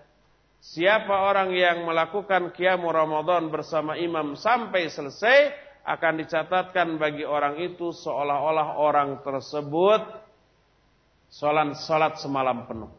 Salatnya setengah jam, catatan yang Allah perintahkan kepada para malaikat pencatat dicatat bahwa orang itu sholatnya semalam penuh. Dulu para sahabat, iya sholatnya semalam penuh benar. Nih lihat. Ada sebuah ayat dalam surah Az-Zumar ayat yang ke-9. Allah berfirman. Amman huwa qanitun ana al-laili sajidan wa qa'iman yahdharul akhirata wa yarju rahmata rabbih. Makna ayat ini adanya huruf istifham, huruf tanya, tanda e, kata tanya dalam awal ayat ini amman huwa qanitun. Apakah orang yang qanit sepanjang malam dalam keadaan sujud dan berdiri karena takut akhirat dan mengharapkan rahmat Allah? Apakah orang itu yang lebih baik atau orang yang tidak ibadah sama sekali? Tentu saja ini lebih baik. Jadi Allah menggambarkan ada orang yang semalaman kunut. Kunut maknanya ibadah, sholat, tahajud, sujud, berdiri. Karena apa? Karena takut akhirat. Dan mengharapkan rahmat Allah subhanahu wa ta'ala. Siapa orang tersebut? Berkata Ibnu Umar radhiyallahu anhuma bahwa orang tersebut adalah Uthman bin Affan sang Amirul Mukminin. Kenapa dikatakan demikian? Dzalika likasrati salati Amirul Mukminin Uthman bin Lail wa qira'atahu hatta innahu rubbama qara'a Qur'ana fi raq'atin wahidatin kullahu. Hal itu disebabkan karena rajinnya Amirul Mukminin Utsman bin Affan melakukan sholat malam sehingga kadang-kadang dalam satu malam beliau hanya sholat satu rakaat tapi di satu rakaat ini menghabiskan seluruh bacaan ayat Al-Quran dari Al-Fatihah sampai An-Nas dengan tengah-tengahnya. Bukan Al-Fatihah langsung ke Anas. Jadi setelah Al-Fatihah baca surat Alif Lam Mim. Dzalikal kitabu la raiba fihi hudal muttaqin. Dan seterusnya setelah beres Al-Baqarah terus ke Ali Imran terus ke An-Nisa terus ke Al-Maidah dan seterusnya sampai akhir surat. Sampai ke An-Nas. Satu rakaat. Habis semalaman tentu saja. Dan itu tiap malam dilakukan oleh Utsman. Sehingga berkata Imam Malik uh, rahimahullahu taala adraktus salafas salih idza ra'aul imama qara'a surat al-baqarah fi thamani rakaat ra'au annahu qad khaffafa wa farrata. Kata Imam Malik aku bertemu dengan generasi salafus saleh apabila mereka melihat imam memimpin salat tarawih atau qiyam Ramadan membaca satu surah Al-Baqarah dibagi delapan rokaat, seluruh makmum menyatakan imam ini enteng sholatnya. Padahal Al-Baqarah itu sejumlah 286 ayat. Bagi 8. 8 kali 4 berapa? 32 ya. 35 lah kira-kira 35 ayat satu rokaat. Enteng. Dan kalau dua Al-Baqarah itu kan dua juz setengah itu ya. Kalau kita baca di luar sholat aja itu dua jam setengah itu. Kalau sekarang dibaca dalam sholat Al-Baqarah kira-kira tiga jam setengahan lah. Atau minimal tiga jam. Jadi kalau dulu imam memimpin sholat taraweh cuma tiga jam. Ah enteng banget ini sholat. Diprotes. Dan saya yakin kalau sekarang ada imam yang seperti ini, membaca Al-Baqarah dibagi 8 rakaat, saya yakin semua jamaah protes dan besoknya bubar. Cuma beda apanya? Beda alasannya. Kalau dulu dianggapnya enteng, kalau sekarang dianggapnya terlalu lama, terlalu berat pecat, imamnya pecat. Kan begitu ya? Kalau memang tiga jam enteng, berapa jam dulu mereka disebutkan dalam sebuah hadis dari Sa'ib bin Zaid. Kata Sa'id bin uh, Sa'ib bin Zaid, "Kana al-qari'u yaqra'u bil mi'atai ayah hatta kunna na'tamida 'ala al-'asa min tulil qiyam wa ma kunna nansarifu illa indal fajr." Dulu imam di zaman kami membaca dalam satu rokaat sebanyak 200 ayat. Sampai kami bersandar pada tongkat-tongkat kami saking lamanya berdiri. Dan tidaklah kami bubar dari kiamur Ramadan kecuali menjelang fajar. Jadi semalaman kalau dulu. Saya yakin di zaman sekarang nggak akan ada lah yang seperti itu. Kalau toh ada sangat jarang. Masjid Haram, Masjid Nabawi aja walaupun 23 rokaat paling sejam selesai. Dan itu bagi orang-orang yang sudah terbiasa sholat tahajud atau sholat taraweh dengan bacaan yang panjang itu nggak berat, ringan saja, tiba-tiba selesai. Karena bacaan imamnya bagus jadi senang mendengarnya ya tiba-tiba loh kok sudah 23 lagi gitu ya. Bisa begitu. Tapi walaupun hanya sejam atau sekarang di masjid-masjid pada umumnya setengah jam kurang juga udah selesai, kalau kita melakukannya bersama imam sampai selesai, maka dicatat bahwa seolah-olah kita sholat semalam suntuk. Inilah yang kedua yang harus kita lakukan, hidupkan malam-malam Ramadan kita dengan qiyam Ramadan. Ketiga, perbanyak sodakoh. Karena sodakoh di bulan Ramadan itu seafdol-afdol sadaqah. Sebagaimana hadis yang diriwayatkan oleh Imam At-Tirmidzi Afdalus sadaqah sadaqatun fi Ramadan. Seutama-utama sadaqah adalah sadaqah di bulan Ramadan. Oleh karena itu Nabi karena ajwadan nas wa ajwadu ma yakunu fi Ramadan. Beliau orang yang paling dermawan. Jadi tukang tutulung kanu butuh tatalang kanu susah meremaweh kapapada manusia. Tapi lebih dermawan lagi apabila sudah memasuki bulan Ramadan. Kebaikan beliau di bulan Ramadan lebih sering dibanding tiupan angin di musim gugur. Di sini nggak ada musim gugur. Tapi di daerah negara-negara yang ada musim gugur, angin itu selalu bertiup kenceng itu. Hampir tiada waktu berlalu tanpa hembusan angin. Salah satu fungsinya mungkin menggugurkan daun-daun yang sudah mulai mengering ya. Makanya disebut musim gugur juga. Cuaca masih sangat dingin, ngahod-hod kitanya menggigil harus pakai mantel, angin bertiup kencang. Dan sering. Seringnya tiupan angin di musim gugur tersebut kalah oleh seringnya kebaikan yang dilakukan oleh Nabi di bulan Ramadan. Zaid bin Aslam dari bapaknya yaitu Aslam mengatakan bahwa Umar bin Khattab radhiyallahu an berkata amarona Rasulullah sallallahu alaihi wasallam an natasaddaq wa wafaqa dzalika malun indi. Nabi memerintahkan kami untuk sedekah. Kebetulan aku punya harta.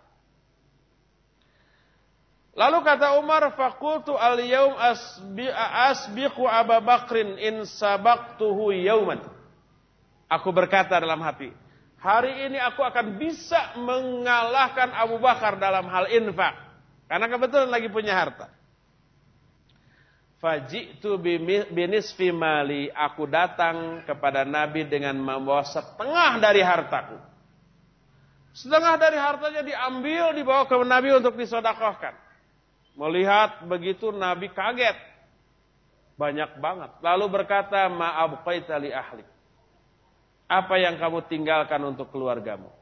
Kata Umar, abqaitu lahum mithlahu. Aku tinggalkan bagi mereka sejumlah hartaku ini. Jadi, kan dibagi dua ya. Setengahnya untuk keluarga, setengahnya disodakohkan melalui Nabi Wasallam. Faja'a Abu Bakrin bikulli ma indahu tiba-tiba datang Abu Bakar membawa seluruh harta yang dimilikinya.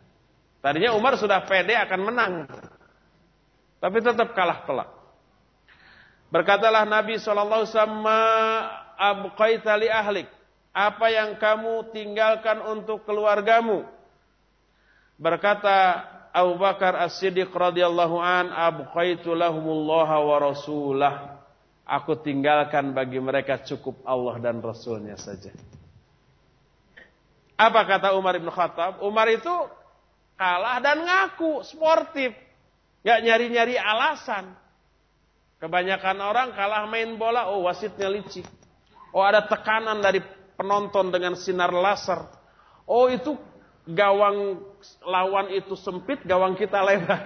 ah dicari-cari alasan-alasan yang gak masuk akal. Umar enggak sportif. Apa kata Umar? La usabiquka ila syai'in abadan.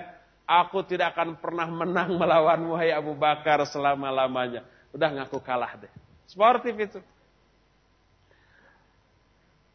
Ada seorang namanya Tolha bin Yahya bin Tolha. Tolha putra Yahya, Yahya putra Tolha. Kok bisa? Ya bisa karena kakek dan cucu namanya sama-sama Tolha. Jadi ada Tolha seorang sahabat. Namanya Tolha. Punya anak diberi nama Yahya. Nah Yahya punya anak lagi, anaknya ini diberi nama Tolha lagi. Jadi kakek dengan cucu ini nama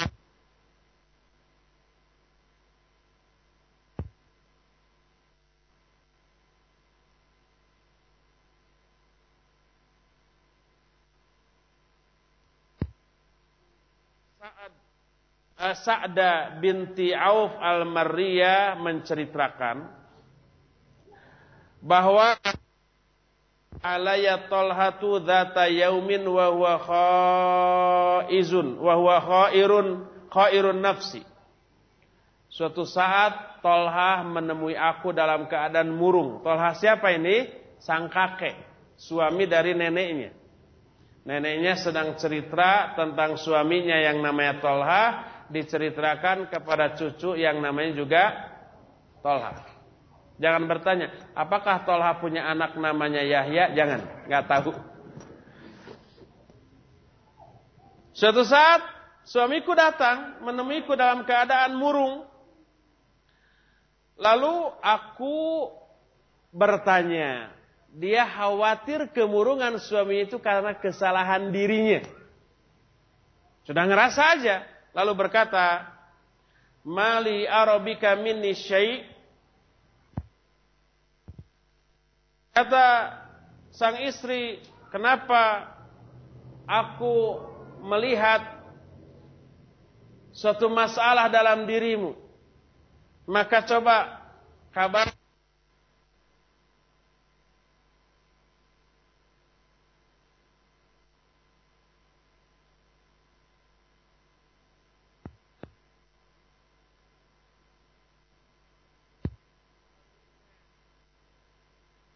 bersedih, introspeksi, jangan-jangan kesedihan suaminya itu akibat dari dirinya. Lalu nanya, apa aku penyebabnya? Apa kata suaminya? La wala ni'ma halilatul mar'il muslim anti. Enggak. Sebaik-baik istri seorang muslim adalah engkau. Dipuji ini. Gak pernah melakukan kesalahan kepada suami, menyakiti suami, tapi suatu saat suaminya sedih, dia langsung ngerasa khawatir dirinya penyebabnya. Ternyata bukan. Bahkan dipuji sebaik-baik istri itu kamu. Gak ada yang lebih baik daripada kamu. Lalu aku bertanya kata sang istri, Masya Anuk, lalu apa masalahmu? Dia menjawab, Al-malul ladhi indi qad kathura wa akrobani. Aku sedih karena harta yang aku miliki itu tambah banyak. Ini yang membuat aku sedih. Anehnya.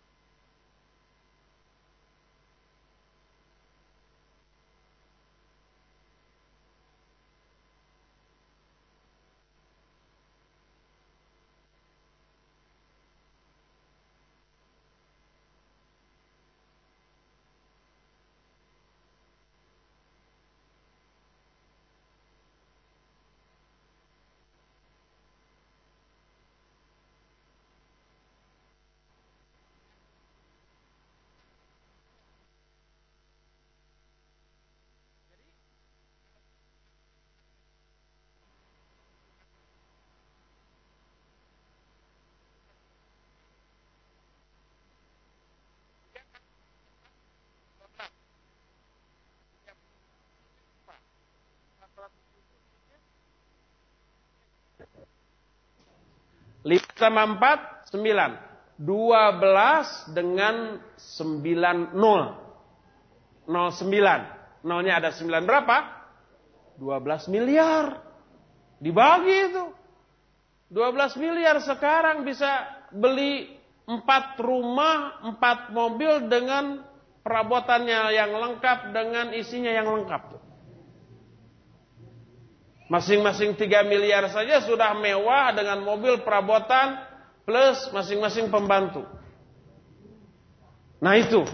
Tapi semuanya dibagi sampai habis. Inilah kehebatan para sahabat dalam hal infak dan sodako. Karena apa? Karena kekuatan iman. Terlebih di bulan Ramadan, adapun di bulan Ramadan yang sangat-sangat dianjurkan dalam bentuk infak pertama adalah banyak-banyak melakukan infak dan sodakoh secara umum kepada kerabat yang miskin, kepada fakir miskin, kepada fisabilillah, kepada kepentingan dakwah, kepada fasilitas-fasilitas yang digunakan untuk kepentingan dakwah, masjid, madrasah, pesantren, daurah dan yang sejenisnya. Itu jadi amal jariah ngalir terus. Ngalirnya apa? Ngalirnya sebanyak pahala kapan? Sebanyak pahala ketika itu disalurkan. Kalau itu di bulan Ramadan dan itu gede, berlipat, maka yang mengalir terus pahala Ramadan. Walaupun setelah Ramadan usai berlalu gitu ya. Apa yang disodakokannya itu masih berlangsung, maka tetap pahalanya sama dengan pahala waktu kita infak di bulan Ramadan tersebut. Jadi gede.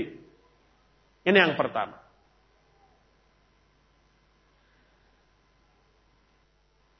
Kedua, taftirus so'imin, memberi makanan untuk berbuka bagi orang-orang yang saum.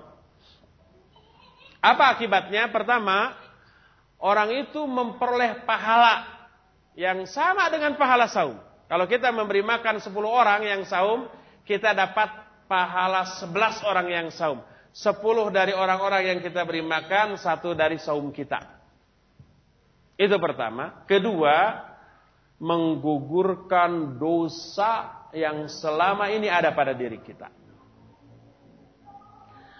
Ini sebuah hadis yang diriwayatkan Imam Ahmad dan Imam An-Nasai dengan sanad yang sahih.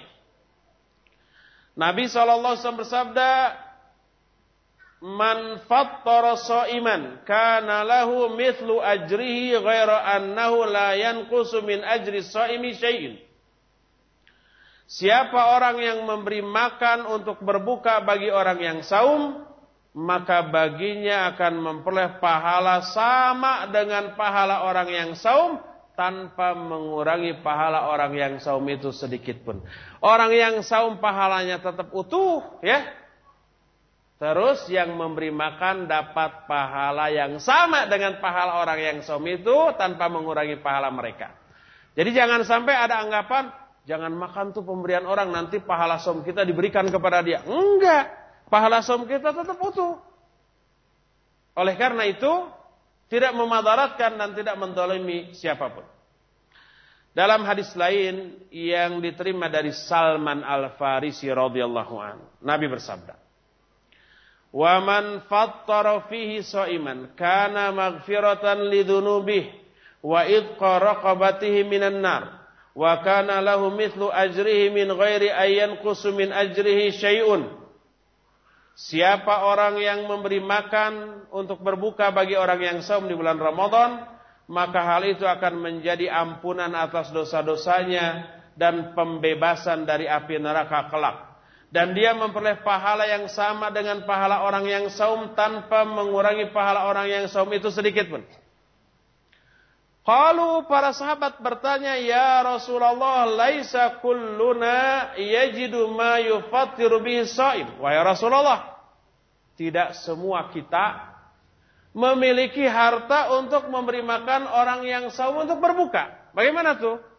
Dijawab oleh Nabi sallallahu alaihi wasallam, "Yuk hadha thawab liman fattara ala madaqatil labanin tamratin syurbati ma'in wa man saqa saqahu Allahu min syurbatan la yadma'u ba'daha hatta yadkhulal. Kata Nabi wasallam, Allah akan tetap memberikan pahala seperti tadi bagi orang yang memberi makanan untuk berbuka bagi orang yang saum sekalipun dengan seteguk susu atau sebutir kurma atau seteguk air. Siapa orang yang memberi minum kepada orang yang saum untuk berbuka, Allah nanti akan memberi minum kepada orang itu dari telagaku.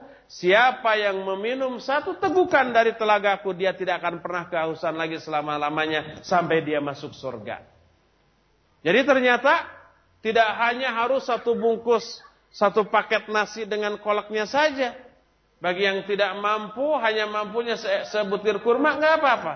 Ah, hanya satu gelas air mineral yang harganya 500 rupiah, nggak apa-apa, berikan saja. Oleh karena itulah, nanti kalau ada pengumuman panitia daurah Ramadan nanti mengumumkan siapa yang mau menyalurkan dananya untuk buka saum bersama, silakan. Ya, hanya ah saya mah cuma punya kurma aja satu truk, nggak apa-apa boleh. Saya hanya ah, saya air mineral saja gelas umpamanya beberapa dus, boleh. Kalau bos saya hitung berapa orang yang akan daurah nanti? 100 orang. Kali berapa? Kali sekian. Berapa hari? 20 hari. Saya semua yang tanggung. Boleh. Nah, terus yang lain-lain gimana? Jangan khawatir tidak akan tersalurkan. Sekali diumumkan seribu orang datang. Pengumuman akan ada buka bersama di sini siapa yang datang dikasih. Dijamin seribu orang datang tuh. Kita khawatir kurang daripada khawatir lebih. Ya, yang selama ini nggak ke masjid juga mendengar pengumuman itu mendadak pakai kopiah. Inilah yang ketiga yang sangat dianjurkan selama Ramadan yaitu banyak-banyak berinfak dan bersodakoh. Keempat, isi Ramadan dengan sebanyak mungkin membaca Al-Quran dan menghafalkannya. Kelima, isi Ramadan sebanyak mungkin dengan hadir di majlis-majlis ilmu.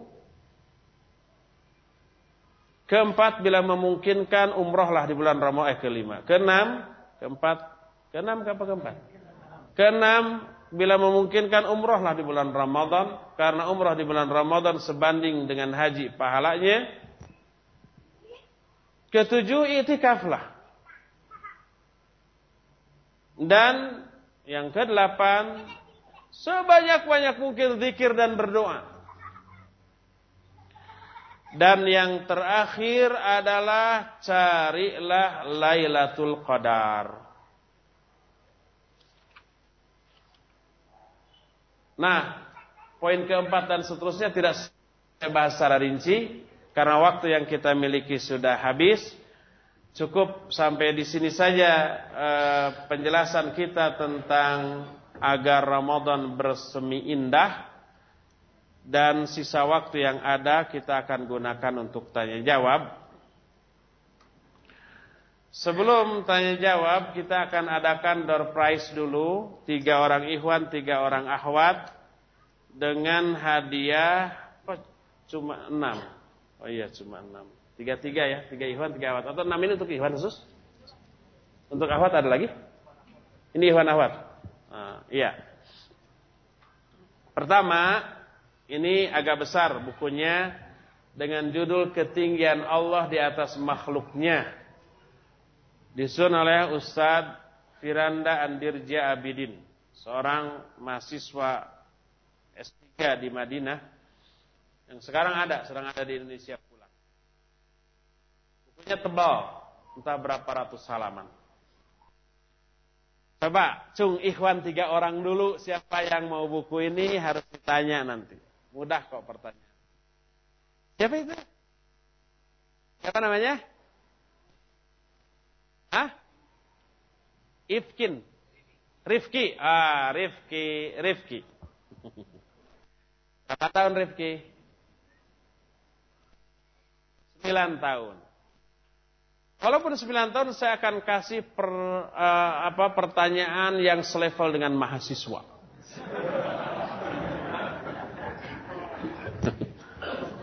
Jawab Rifki ya. Pertanyaannya adalah sebutkan tiga faidah saum. Satu. Ayo. Jangan lihat catatan. Ayo. Apa manfaat saum? Penghapus dosa. Satu. Dua.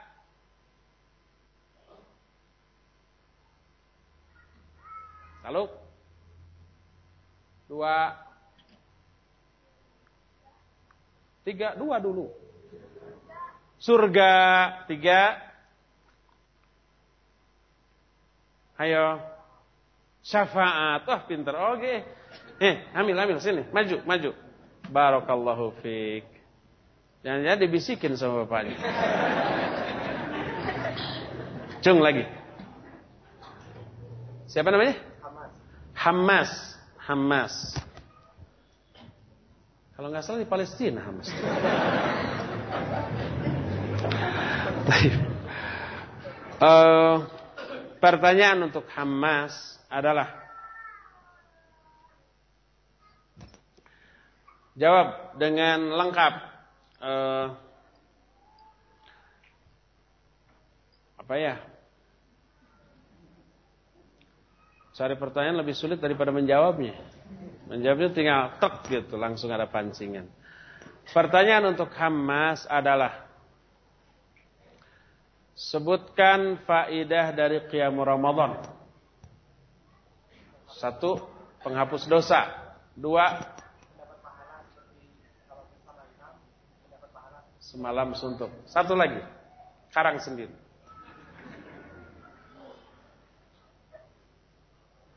Banyak. Apa coba?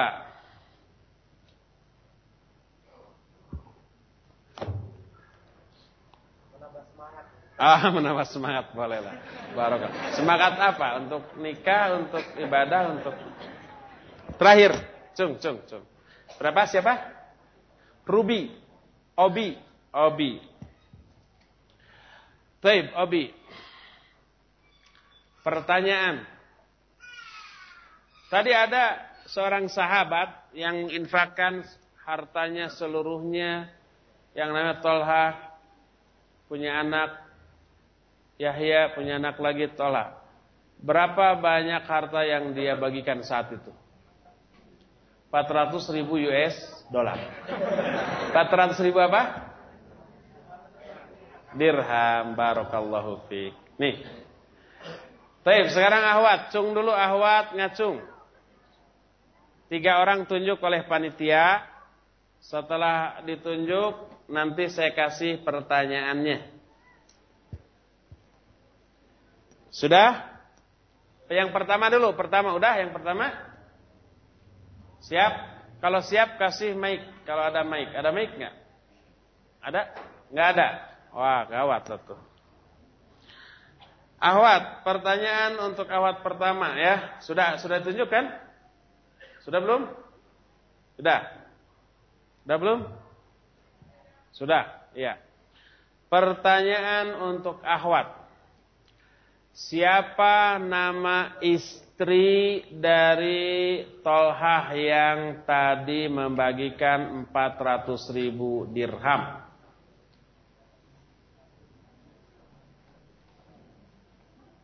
Nama istrinya. Siapa tahu nanti diberi ke nama anaknya. Lalu? Lalu? Talub. Siapa namanya? Sa'da binti Auf al-Marriyah. Mungkin ngobrol atau ngelamunnya. Masih yang tadi, masih yang tadi. Pertanyaan yang kedua. Pertanyaan yang kedua. Surat dan ayat yang keberapa yang mewajibkan saum? Yang tadi jangan semua menjawab. Berapa? Surat Al-Baqarah 183. Iya. Ayat 183. Barakallahu fik. Itu nggak ada di materi tapi harus tahu. Baik. Yang kedua, ahwat yang kedua. Sudah ditunjuk? Taib, sudah ditunjuk. Yang kedua. Pertanyaan yang kedua. Siapa nama sahabat yang semalaman sholat hanya satu rakaat membaca seluruh ayat Al-Quran? Siapa?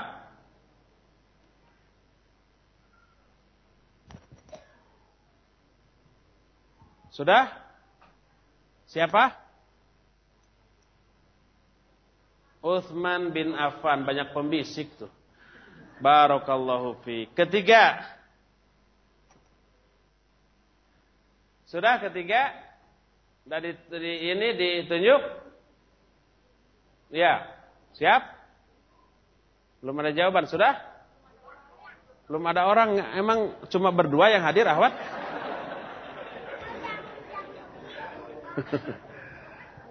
Sok tunjuk, masa nggak ada yang ngacung? Mudah kok, mudah sok.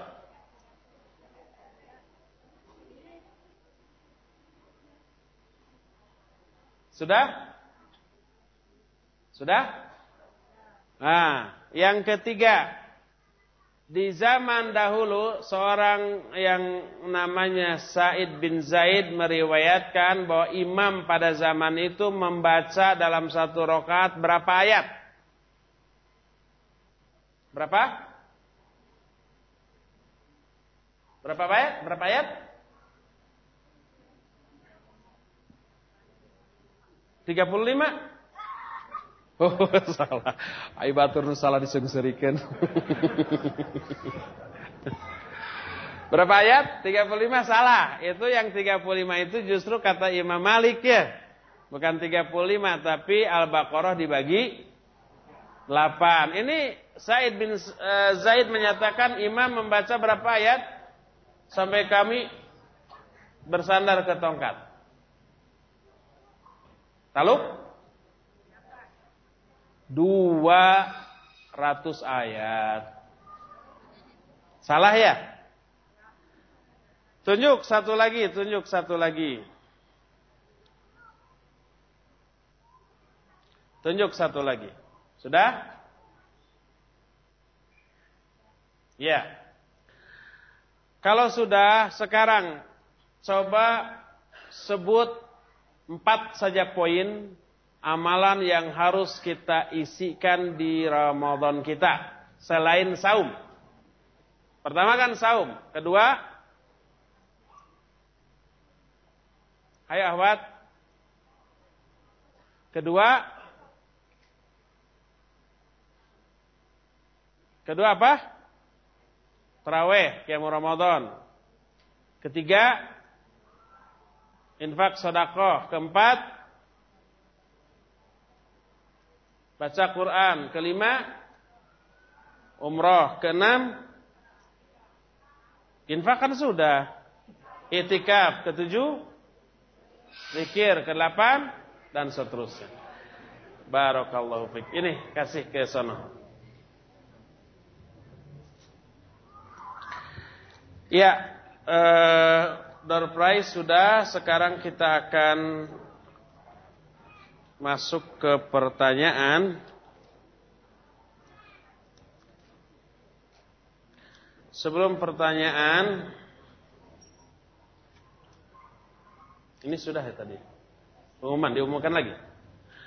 Ada info dulu pertama Sabtu sore pekan depan 21 Juli satu Ramadan? Belum tentu, nanti kita lihat.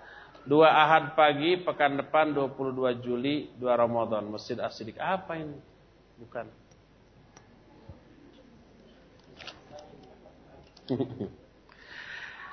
Pertanyaan pertama, benar tidak kalau seorang anak yang belum diakekahin tidak bisa memberi syafaat kepada orang tua kita nanti? Tidak benar. Mungkin itu diambil dari kullu gulamin rohinatun biaqiqatihi. Semua bayi yang lahir itu masih tergadai dengan akekahnya.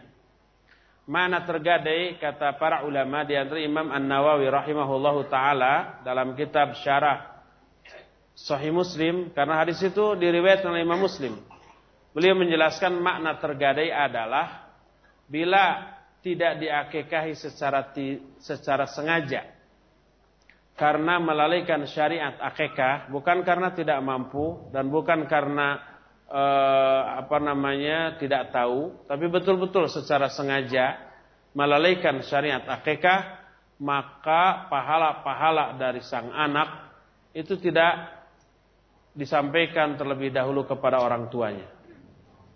Tapi kalau tidak diakikahinya itu karena kondisi, karena nggak mampu atau mampu karena nggak tahu aja saat itu karena jahil, belum dapat hidayah, maka makfu insya Allah termaafkan. Apa hukumnya istimna biliad baik dengan tangan sendiri atau dengan tangan istri di siang hari bulan Ramadan? Karena air mani jika tidak dilepaskan bisa berubah menjadi racun yang merusak otak. Ya gitu?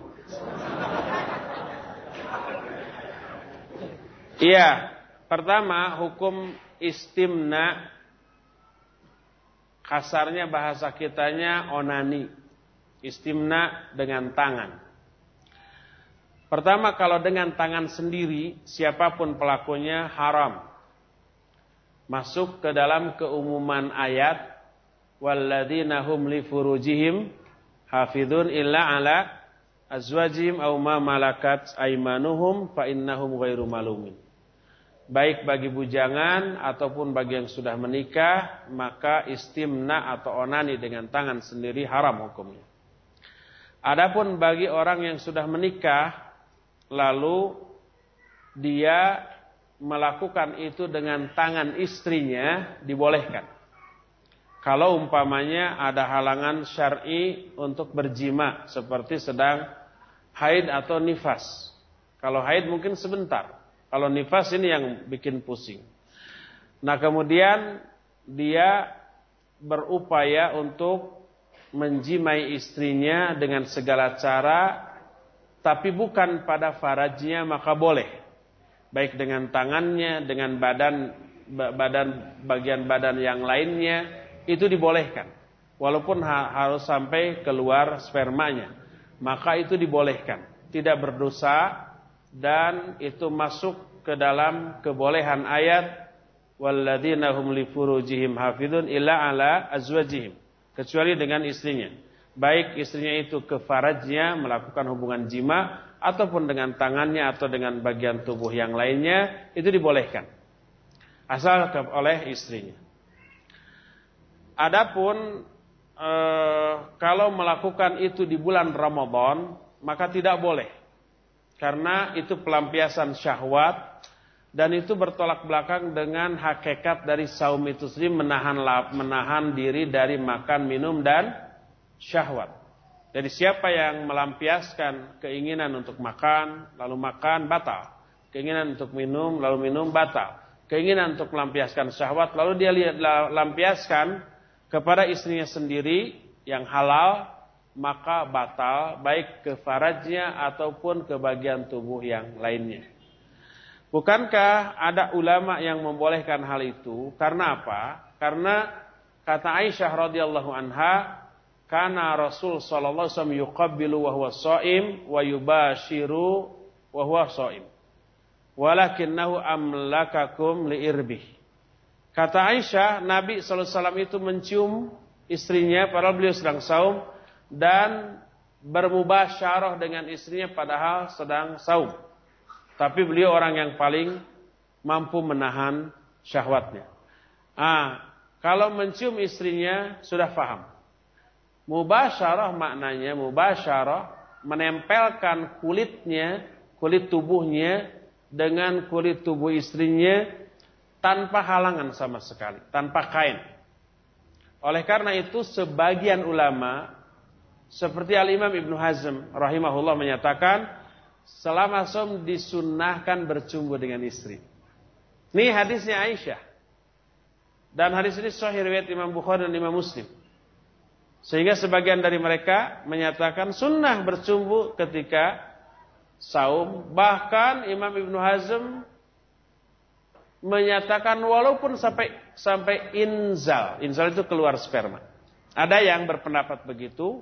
Tapi ini dibantah oleh para ulama karena itu bertolak belakang dengan hakikat dari saum yaitu menahan diri dari syahwat.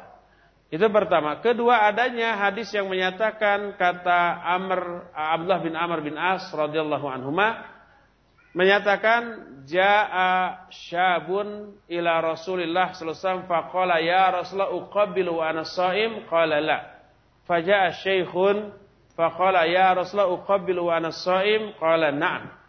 Fanadhara ba'duna ba'dha faqala Rasul sallallahu inna syekh yamliku nafsah. Kata Abdullah bin Amr bin As, ada seorang pemuda datang. Lalu bertanya, wahai Rasulullah, boleh nggak aku mencium istriku pada waktu aku sedang saum? Kata Nabi, tidak, tidak boleh.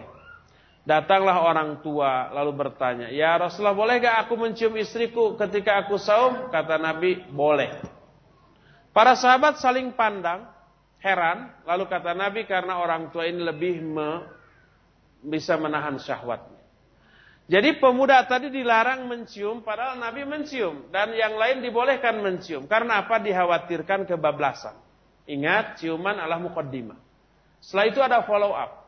Ada tindak lanjut dan itu yang dikhawatirkan membatalkan saumnya. Oleh karena itulah adanya hadis ini menyatakan mencium dengan syahwat yang dikhawatirkan ada tindak lanjut dimakruhkan ketika saum. Oleh karena itu, sebaiknya menghindari hal itu. Karena apa? Karena walaupun usia pernikahan sudah lebih dari 20 tahun, ingat. Ketika saum, di tengah hari siang saum, sang istri yang sudah tua, yang sudah keriput, itu nampak bagi bidadari surga. Begitu menggiurkan. Sama dengan orang ketika saum melihat air comberan, kayak cendol itu. Jadi lebih baik dihindarkan ya. Wallahu a'lam bishawab. Apakah air sperma bila tidak dikeluarkan akan menjadi racun? Itu tanya coba ke dokter. Apa betul? Saya nggak percaya itu.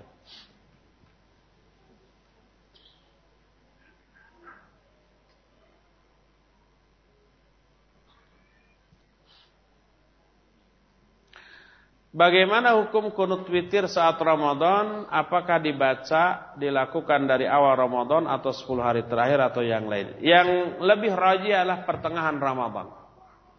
Jadi masuk tanggal 15 Ramadan mulailah melakukan kunut witir. Sebagian ulama ada yang membolehkan melakukan kunut witir sejak awal.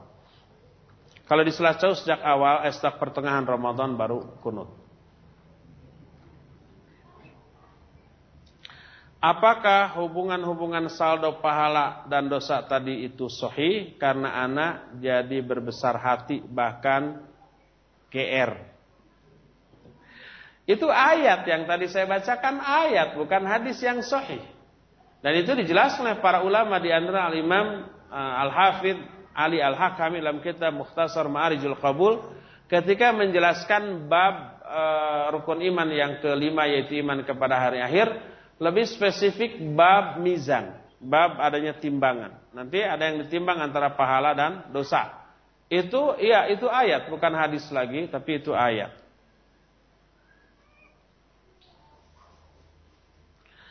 Apakah hanya hubungan suami istri dengan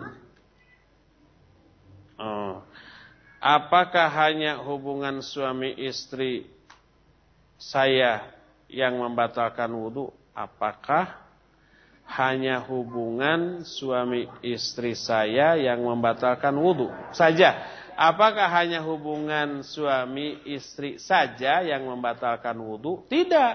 Kalau yang membatalkan wudhu buang air besar atau kecil, buang angin, itu juga membatalkan wudhu ya. Kalau hubungan suami istri selain batal wudhunya dia dia juga junub harus mandi.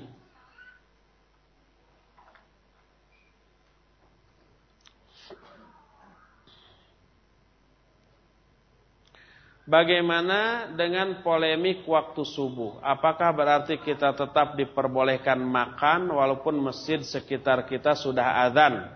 Dan apakah polemik ini sudah ada semenjak zaman salafus soleh dan tolong dijelaskan ulang juga apa yang mendasari perbedaan ini dan apa solusi. Baik. Belakangan ini dan sejak beberapa waktu dan ini juga terjadi di Mekah ya muncul uh, pembicaraan yang menebar fitnah yaitu bahwa sholat subuh di Indonesia itu lebih cepat berapa tahun eh berapa menit 20 menit ya. Dan itu akibatnya apa? Akibatnya menjadi fitnah. Banyak ikhwan-ikhwan ke masjid, imam sudah sholat, mereka nggak ikut, duduk di masjid. Ketika imam sudah bubar, sudah wirid, baru mereka mendirikan jamaah. Akibatnya apa? Ribut sama DKM, sama jamaah, sama masyarakat. Dan ini keliru besar. Tidak boleh. Pertama, yang berwenang menetapkan waktu ibadah, baik sholat ataupun saum, adalah ulil amri.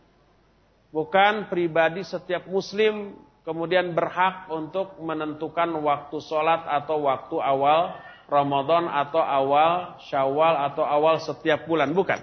Tapi ulil amri. Kedua, waktu-waktu tersebut ditetapkan bukan berdasarkan hita, hisab, tapi berdasarkan ru'yah. Ru'yah untuk waktu sholat tidak bisa sekali, dua kali. Tapi setahun oleh ahlinya.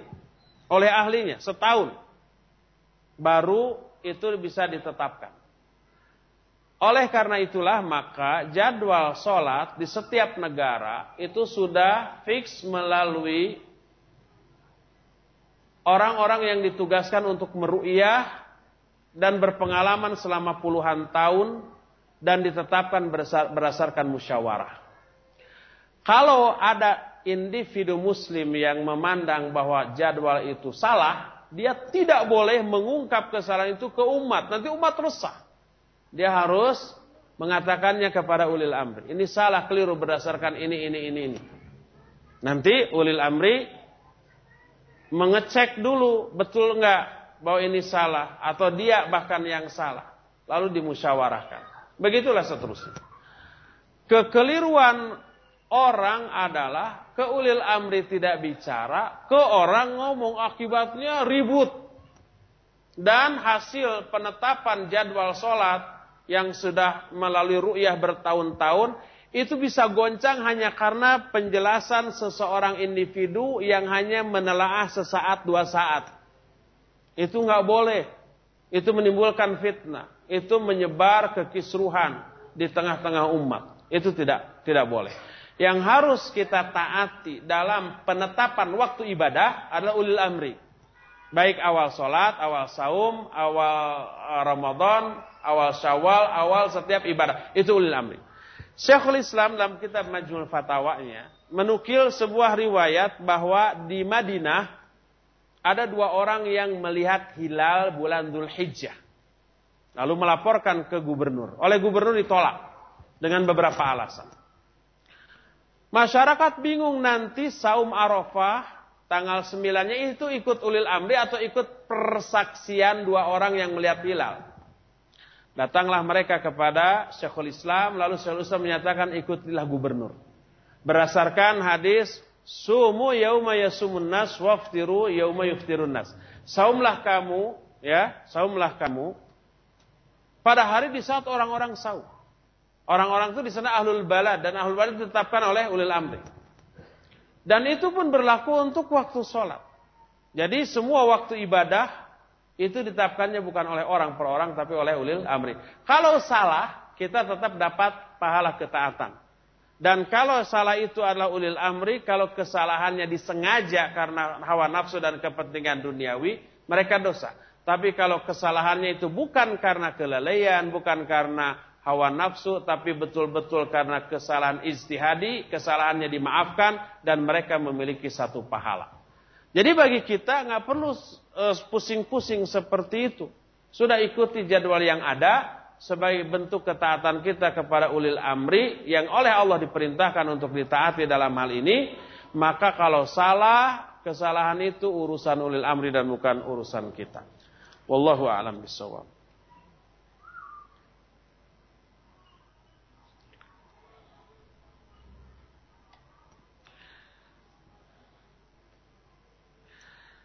Bagaimana cara mengingatkan mana yang bacaannya kurang baik. Oh, imam yang bacaannya kurang baik seperti makhrajnya salah dan lain-lain.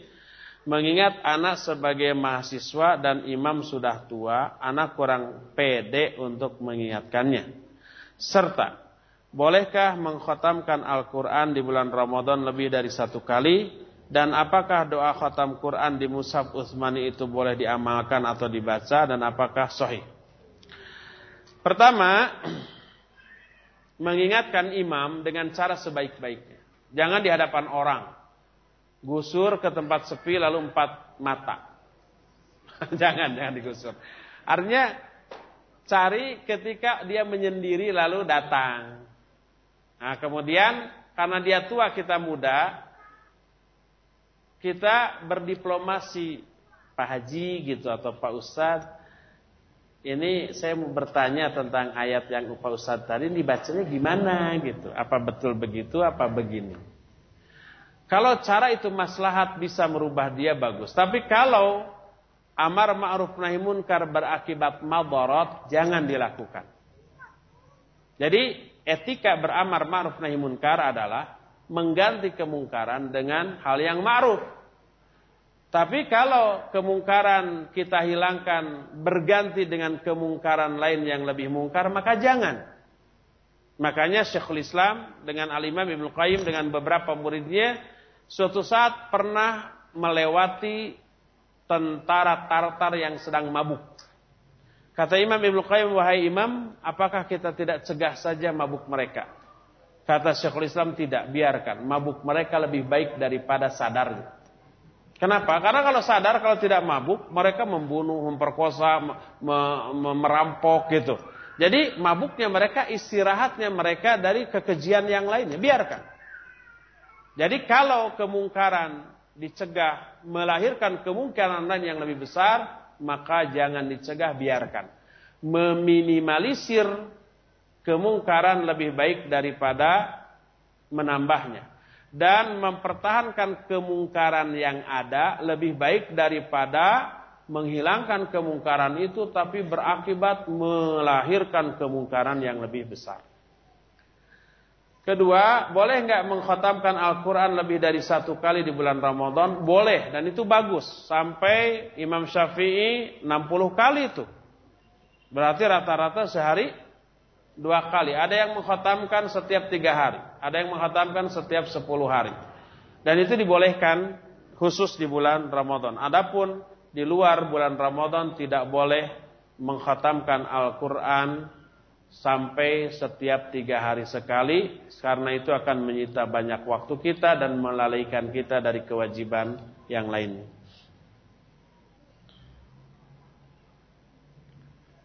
Bolehkah ikut berziarah kubur pas lebaran dengan membaca anu anu anu dan bagaimana ziarah kubur yang dicontohkan oleh Nabi sallallahu alaihi wasallam?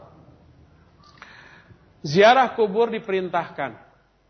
Dianjurkan baik laki-laki ataupun wanita, cuma wanita tidak boleh terlalu sering. Hadis yang menyatakan la'anallahu zawwaratil kubur, Allah melaknat zawarat. Zawarat artinya wanita-wanita yang terlalu sering berziarah kubur. Adapun sekali-sekali boleh. Aisyah radhiyallahu anha bertanya, "Ya Rasulullah, kalau aku ziarah kubur apa yang harus aku baca?" Lalu diajari doa ziarah kubur. Seandainya wanita tidak boleh, pasti Nabi tidak akan mengajar itu kepada Aisyah. Setelah Nabi wafat, Aisyah menziarahi kuburan adiknya Abdurrahman bin Abu Bakar dan itu tidak diingkari oleh para sahabat. Jadi wanita juga boleh ziarah kubur, apalagi laki-laki. Cuma wanita tidak boleh terlalu sering berziarah. Jadi intinya ziarah kubur dianjurkan. Cuma bila ziarah kubur dirutinkan, dibiasakan pada momen-momen tertentu, maka menetapkan kerutinan itu yang tidak boleh. Umpamanya mau Ramadan ziarah kubur. Setiap mau Ramadan ziarah kubur. Atau pas lebaran ziarah kubur. Setiap lebaran ziarah kubur. Karena adanya keyakinan sunnahnya hal itu. Maka itu tidak boleh. Setiap anaknya mau disunatin ke, ke ziarah kubur dulu, minta izin bapak itu cucu bapak mau disunat.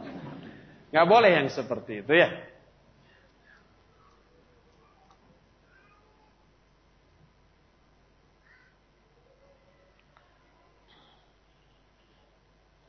Apakah saum karena kafarat orang yang saumnya tetap dapat pahala? Iya tetap dapat pahala. Semua ibadah masa nggak dapat pahala? Bagaimana caranya agar Al-Quran menjadi syafaat? Karena dalam hadis yang disebutkan Al-Quran telah menghalangi dari tidur malamnya. Iya, pokoknya setiap bacaan Al-Quran yang kita baca, tidak hanya malam, siang atau kapan pun, insya Allah akan menjadi syafaat bagi kita. Ada ketentuan tidak? Kalau Qiyamul Ramadan harus 29 hari berturut-turut atau satu kali Qiyamul Ramadan sudah dapat keutamaannya. Iya, walaupun hanya satu kali dapat keutamaan hanya malam itu saja. Kalau besoknya tidur ya nggak dapat. Jadi tidak ada ketentuan, tapi lebih banyak lebih bagus.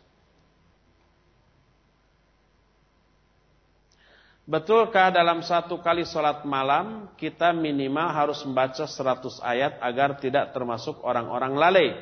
Jika 200 ayat termasuk konitin. Jadi 100 ayat atau 200 ayat dibagi 11 rakaat. Tidak benar harus seperti itu.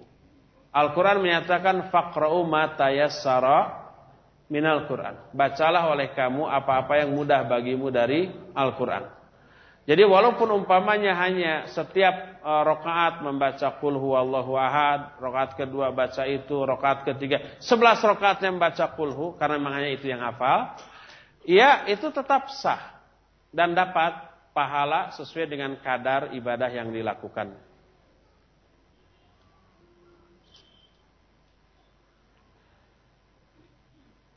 Bagaimana hukumnya tarling? Taraweh keliling pada bulan Ramadan. Yaitu taraweh yang berpindah-pindah setiap malam dari satu tempat atau dari satu masjid ke masjid lain. Dan bagaimana hukumnya jika ada beberapa khotibnya perempuan sedangkan jamaahnya ada ikhwannya. Oh nggak boleh wanita jadi imam sholat. Nggak sah tidak boleh ya.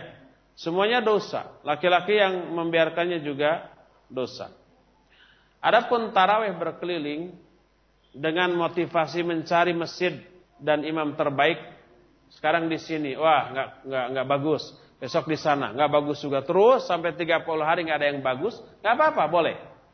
Tidak menjadi masalah. Jika sholat qiyamul lail pada bulan Ramadan yang hukumnya sunnah bisa menjadi kafarat dosa besar di masa lalu, apakah pahala sholat wajib bisa lebih besar pahalanya dan bisa lebih menjadi kafarat dosa besar juga? Adakah dalilnya? Iya, ada. Pertama dalil umum as-salawatul khamas wal ramadan ila ramadan wal jumu'ah ila jumu'ah wa fi riwayatin wal umrah ila umrah kafaratun liman bainahunna majtunibatil kabair. Salat yang lima waktu. Jumat ke Jumat, Ramadan ke Ramadan. Disebut salat yang lima waktu. Umrah ke umrah. Itu menjadi penghapus antara dosa-dosa di antara ibadah itu kalau setelahnya menjauhi dosa-dosa besar. Itu pertama. Dosa besar terhapus. Kedua, kata Nabi SAW, bagaimana pendapatmu bila di depan rumah salah seorang di antara kamu ada sungai besar. Lalu orang itu mandi lima hari, eh, lima kali dalam sehari. Masih adakah kotoran yang tersisa? Kata para sahabat tidak ada. Demikian juga sholat. Kata Syekh Al-Albani rahimahullah, ini menyangkut juga dosa-dosa besar. Ketiga, hadis sahih, riwayat Imam Bukhari dan Imam Muslim menyatakan, siapa orang yang berwudu lalu membaguskan wudhunya, lalu sholat dua rakaat, wa farraga qalbahu ilallah, lalu memfokuskan hatinya kepada Allah di dalam sholatnya, maka dihapus seluruh dosanya walaupun sebesar buih di lautan, sebanyak buih di lautan. Hadis lain diriwayatkan Imam Muslim siapa orang yang berwudu lalu membaguskan wudu lalu sholat dua rakaat wajabat lahul jannah wajib baginya surga. Ah, para ulama ketika menjelaskan hadis-hadis tadi menjelaskan yang dimaksud sholat dua rakaat adalah sholat sunat syukrul wudu. Andai sholat sunat syukrul wudu saja efeknya begitu bisa menghapus dosa walaupun sebanyak buih di lautan bisa mewajibkan ke surga apalagi sholat fardu yang khusyuk. Itulah di antara beberapa dalil tentang bahwa sholat fardu bisa menghapus dosa-dosa besar. Ada tradisi di Indonesia jika menjelang puasa Ramadan masyarakat bersalaman meminta maaf atau bermaaf-maafan. Apakah perbuatan ini didasarkan atau sesuai dengan syariat? Tidak. Jadi begini, meminta maaf atas kesalahan kita disyariatkan setiap kali kita bersalah. Ini mutlak. Tapi kalau yang mutlak ini dimukoyadkan, dimukoyadkan itu dibatasi pada waktu tertentu atau momen tertentu. Maka takyidul mutlak wa tashri. Memukoyadkan yang mutlak itu penetapan syariat. Maka tidak boleh memutlakan yang muqayyad, memuqayyadkan yang mutlak. Tidak boleh sama sekali. Jadi walaupun hukum asal bermaaf-maafan, bersalam-salaman itu sangat dianjurkan, tapi kalau ditetapkan momennya, waktunya, pada momen dan waktu tertentu, maka ini menjadi syariat baru. Maka tidak boleh menetapkan syariat baru. Ya, Oleh karena itu Nabi dan para sahabat tidak melakukannya. Kalau tidak melakukannya berarti itu menurut syariat tidak baik. Qul law kana khairan la sabaquna ilai. Katakan, kalau hal itu baik, maka pasti mereka, Nabi dan para sahabat lebih dahulu untuk melakukannya. Jadi, sebaiknya kita tidak saling meminta maaf dalam rangka khusus Ramadan, dalam rangka khusus Lebaran, kalau mau minta maaflah setiap kali kita bersalah, aduh maaf saya kemarin salah ya. Ini mah terbalik, salahnya terus tiap hari minta maafnya enggak. Pas mau Ramadan minta maaf. Pas lebaran minta maaf. Bagaimana kalau sebelum Ramadan tiba meninggal? Itu ya. Apakah dosanya terhapus? Tentu saja tidak.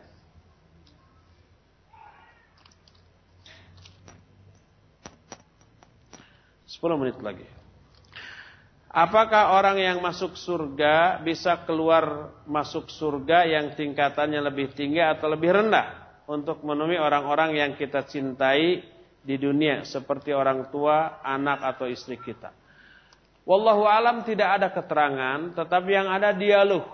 Ya, itu pertama. Kedua, anak, istri, orang tua itu akan bersama-sama di surga kalau mereka semua ahli surga, sekalipun tingkatan surganya, tingkatan amalnya berbeda, itu akan disatu levelkan. Sebagaimana ayat tadi dalam surah Tur, Alladzina amanu wattaba'athum dzurriyyatum biiman alhaqna bihim dzurriyyatahum. Maknanya kata Ibnu Abbas bahwa Allah akan mengangkat derajat anak-anak orang mukmin selevel dengan orang tuanya di surga sekalipun amal mereka jauh berbeda. Itu akan disatukan di tingkat surga yang sama.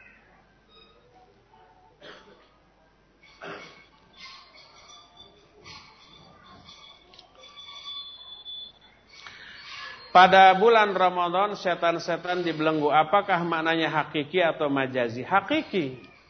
Dan yang dimaksud setan dibelenggu adalah jin-jin yang durhaka, yang jahat, yang kafir itu dibelenggu. Adapun jin-jin muslim, mereka bukan setan. Mereka tidak dibelenggu karena harus ibadah, harus sholat, harus uh, saum, harus tolabul ilm. Kalau dibelenggu mereka nggak bisa. Jadi jin-jin yang muslim tidak, walaupun muslimnya muslim yang fasik. Adapun jin kafir ya, jin jahat ya dibelenggu. Oleh karena jin-jin yang muslim berkeliaran, sesoleh-solehnya jin muslim sama kayak manusia. Manusia bisa menjadi setan terhadap kawannya ya.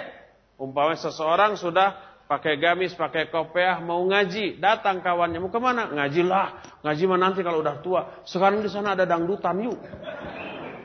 Enggak, saya nggak punya duit, saya yang traktir gitu. Dan akhirnya kepincut tuh. Itu setan itu. Padahal dia muslim, ya. Betapa banyaknya orang yang ngaji ke sini dihalang-halangi, sudah datang disusul. Eh, jangan ngaji di sini, ini aja nih videonya nih. Itu setan berbentuk manusia, berjilbab. Nah, itu menunjukkan walaupun setan jin-jin kafir sudah dibelenggu, manusia masih bisa berbuat dosa karena gangguan jin-jin muslim yang fasik. Itu pertama. Kedua, dosa bisa terjadi bukan hanya godaan setan, tapi adanya karakter buruk yang sudah berarat, berurat akar pada diri orang itu. Tanpa digoda setan, karakter buruk itu otomatis jalan sendiri. Contoh, seorang memiliki karakter hasad atau dengki.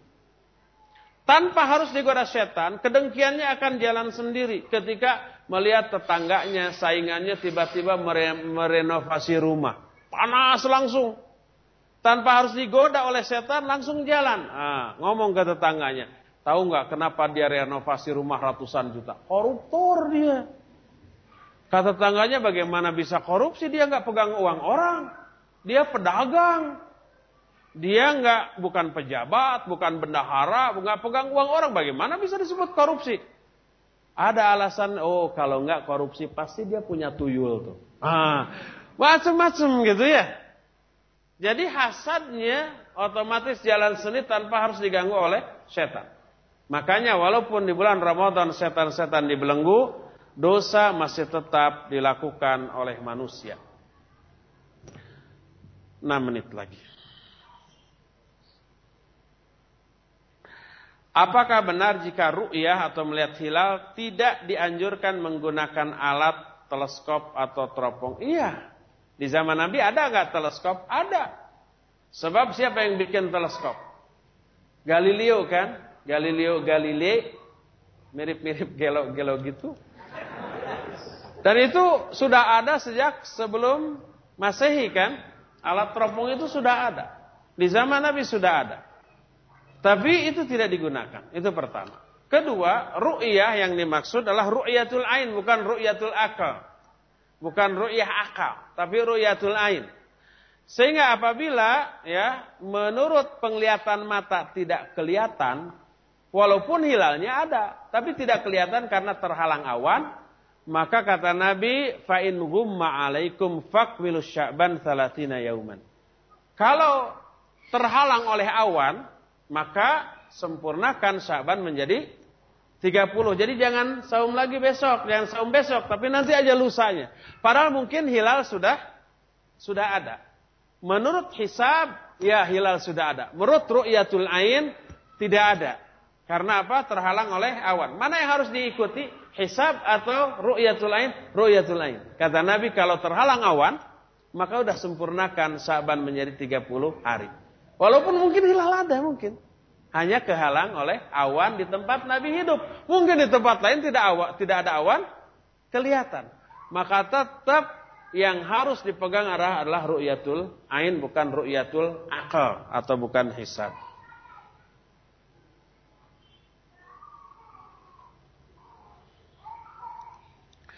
Apakah boleh bila sholat tarawih berjamaah sampai witir, sampai selesai di masjid. Lalu saat mau sahur kita sepertiga malam sholat kiamulai lagi, kiamulai lagi tanpa witir. Boleh. Karena tidak boleh ada dua witir dalam satu malam. Adapun tentang jumlah rakaat kiamu, kiamulail kemarin sudah kita bahas.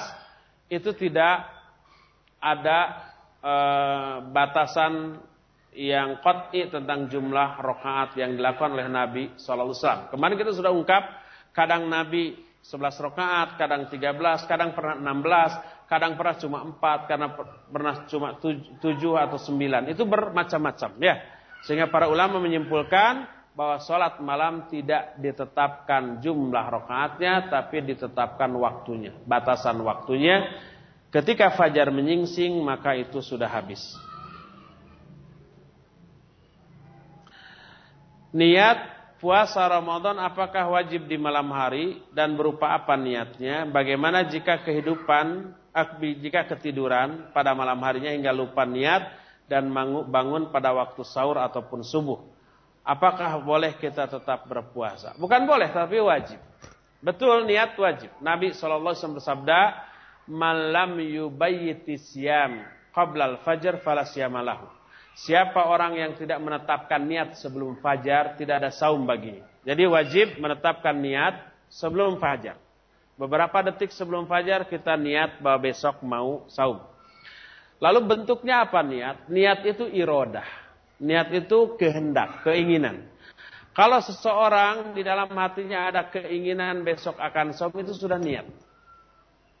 Dan niat adalah amalan hati. Masyiah, irodah amalan hati, bukan amalan lisan. Makanya Nabi dan para sahabat tidak pernah melafazkan niat dengan lisan. Oleh karena itulah, orang yang melafazkan niat dengan lisan, orang itu tidak mengikuti Nabi dan para sahabatnya dalam melakukan saum. Mana yang lebih baik? Apakah mengikuti Nabi atau mengikuti orang lain? Ya mengikuti Nabi. Dalam pelaksanaan agama mengikuti Nabi Sallallahu Alaihi Wasallam. Jangan lalu direkayasa ya Nabi mah tanpa diucapkan juga sudah mantep atuh gitu ya. Para sahabat juga sudah mantep kalau kita maka kita mau sama dengan Nabi. Ada yang begitu. So, ini menunjukkan Nabi Shallallahu Alaihi Wasallam itu kurang jeli tidak mengajarkan lafad niat bagi orang yang tidak mantap gitu ya. Sehingga kita harus ngarang lafad niat sendiri. Dan tuduhan kurang jeli kepada Nabi tuduhan yang terlalu lancang. Ya. Mau mantap mau tidak iman kita, tetap ikuti Nabi. Keimanan itu diaplikasikan dalam bentuk mengikuti Nabi Sallallahu Alaihi Wasallam. Oleh karena itu bukan urusan mantap tidaknya, tapi sesuai nggak dengan yang dicontohkan oleh Nabi Shallallahu Alaihi Wasallam. Kalau Nabi tidak melafatkan niat, ya udah kita ikut tidak melafatkan niat.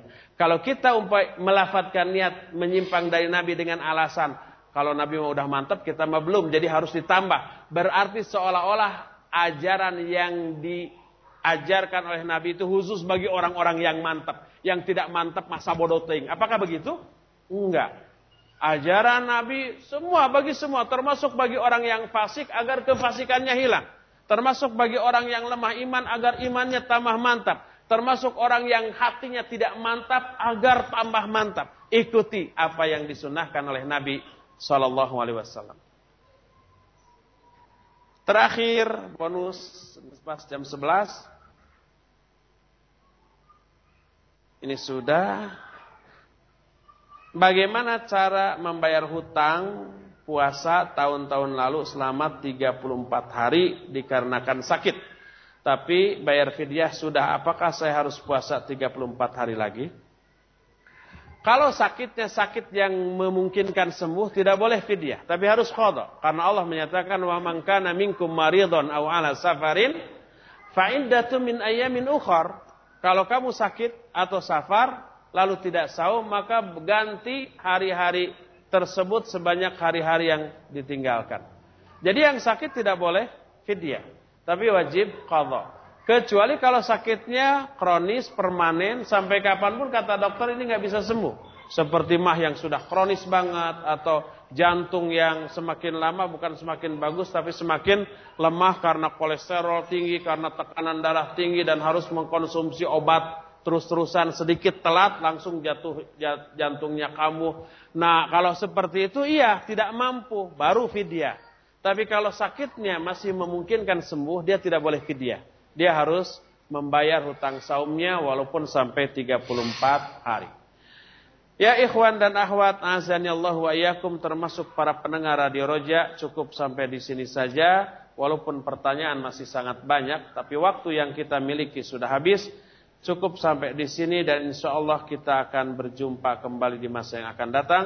Subhanakallahumma bihamdik asyhadu an la ilaha illa anta astaghfiruka wa atubu ilaik walhamdulillahirabbil alamin. Wassalamualaikum warahmatullahi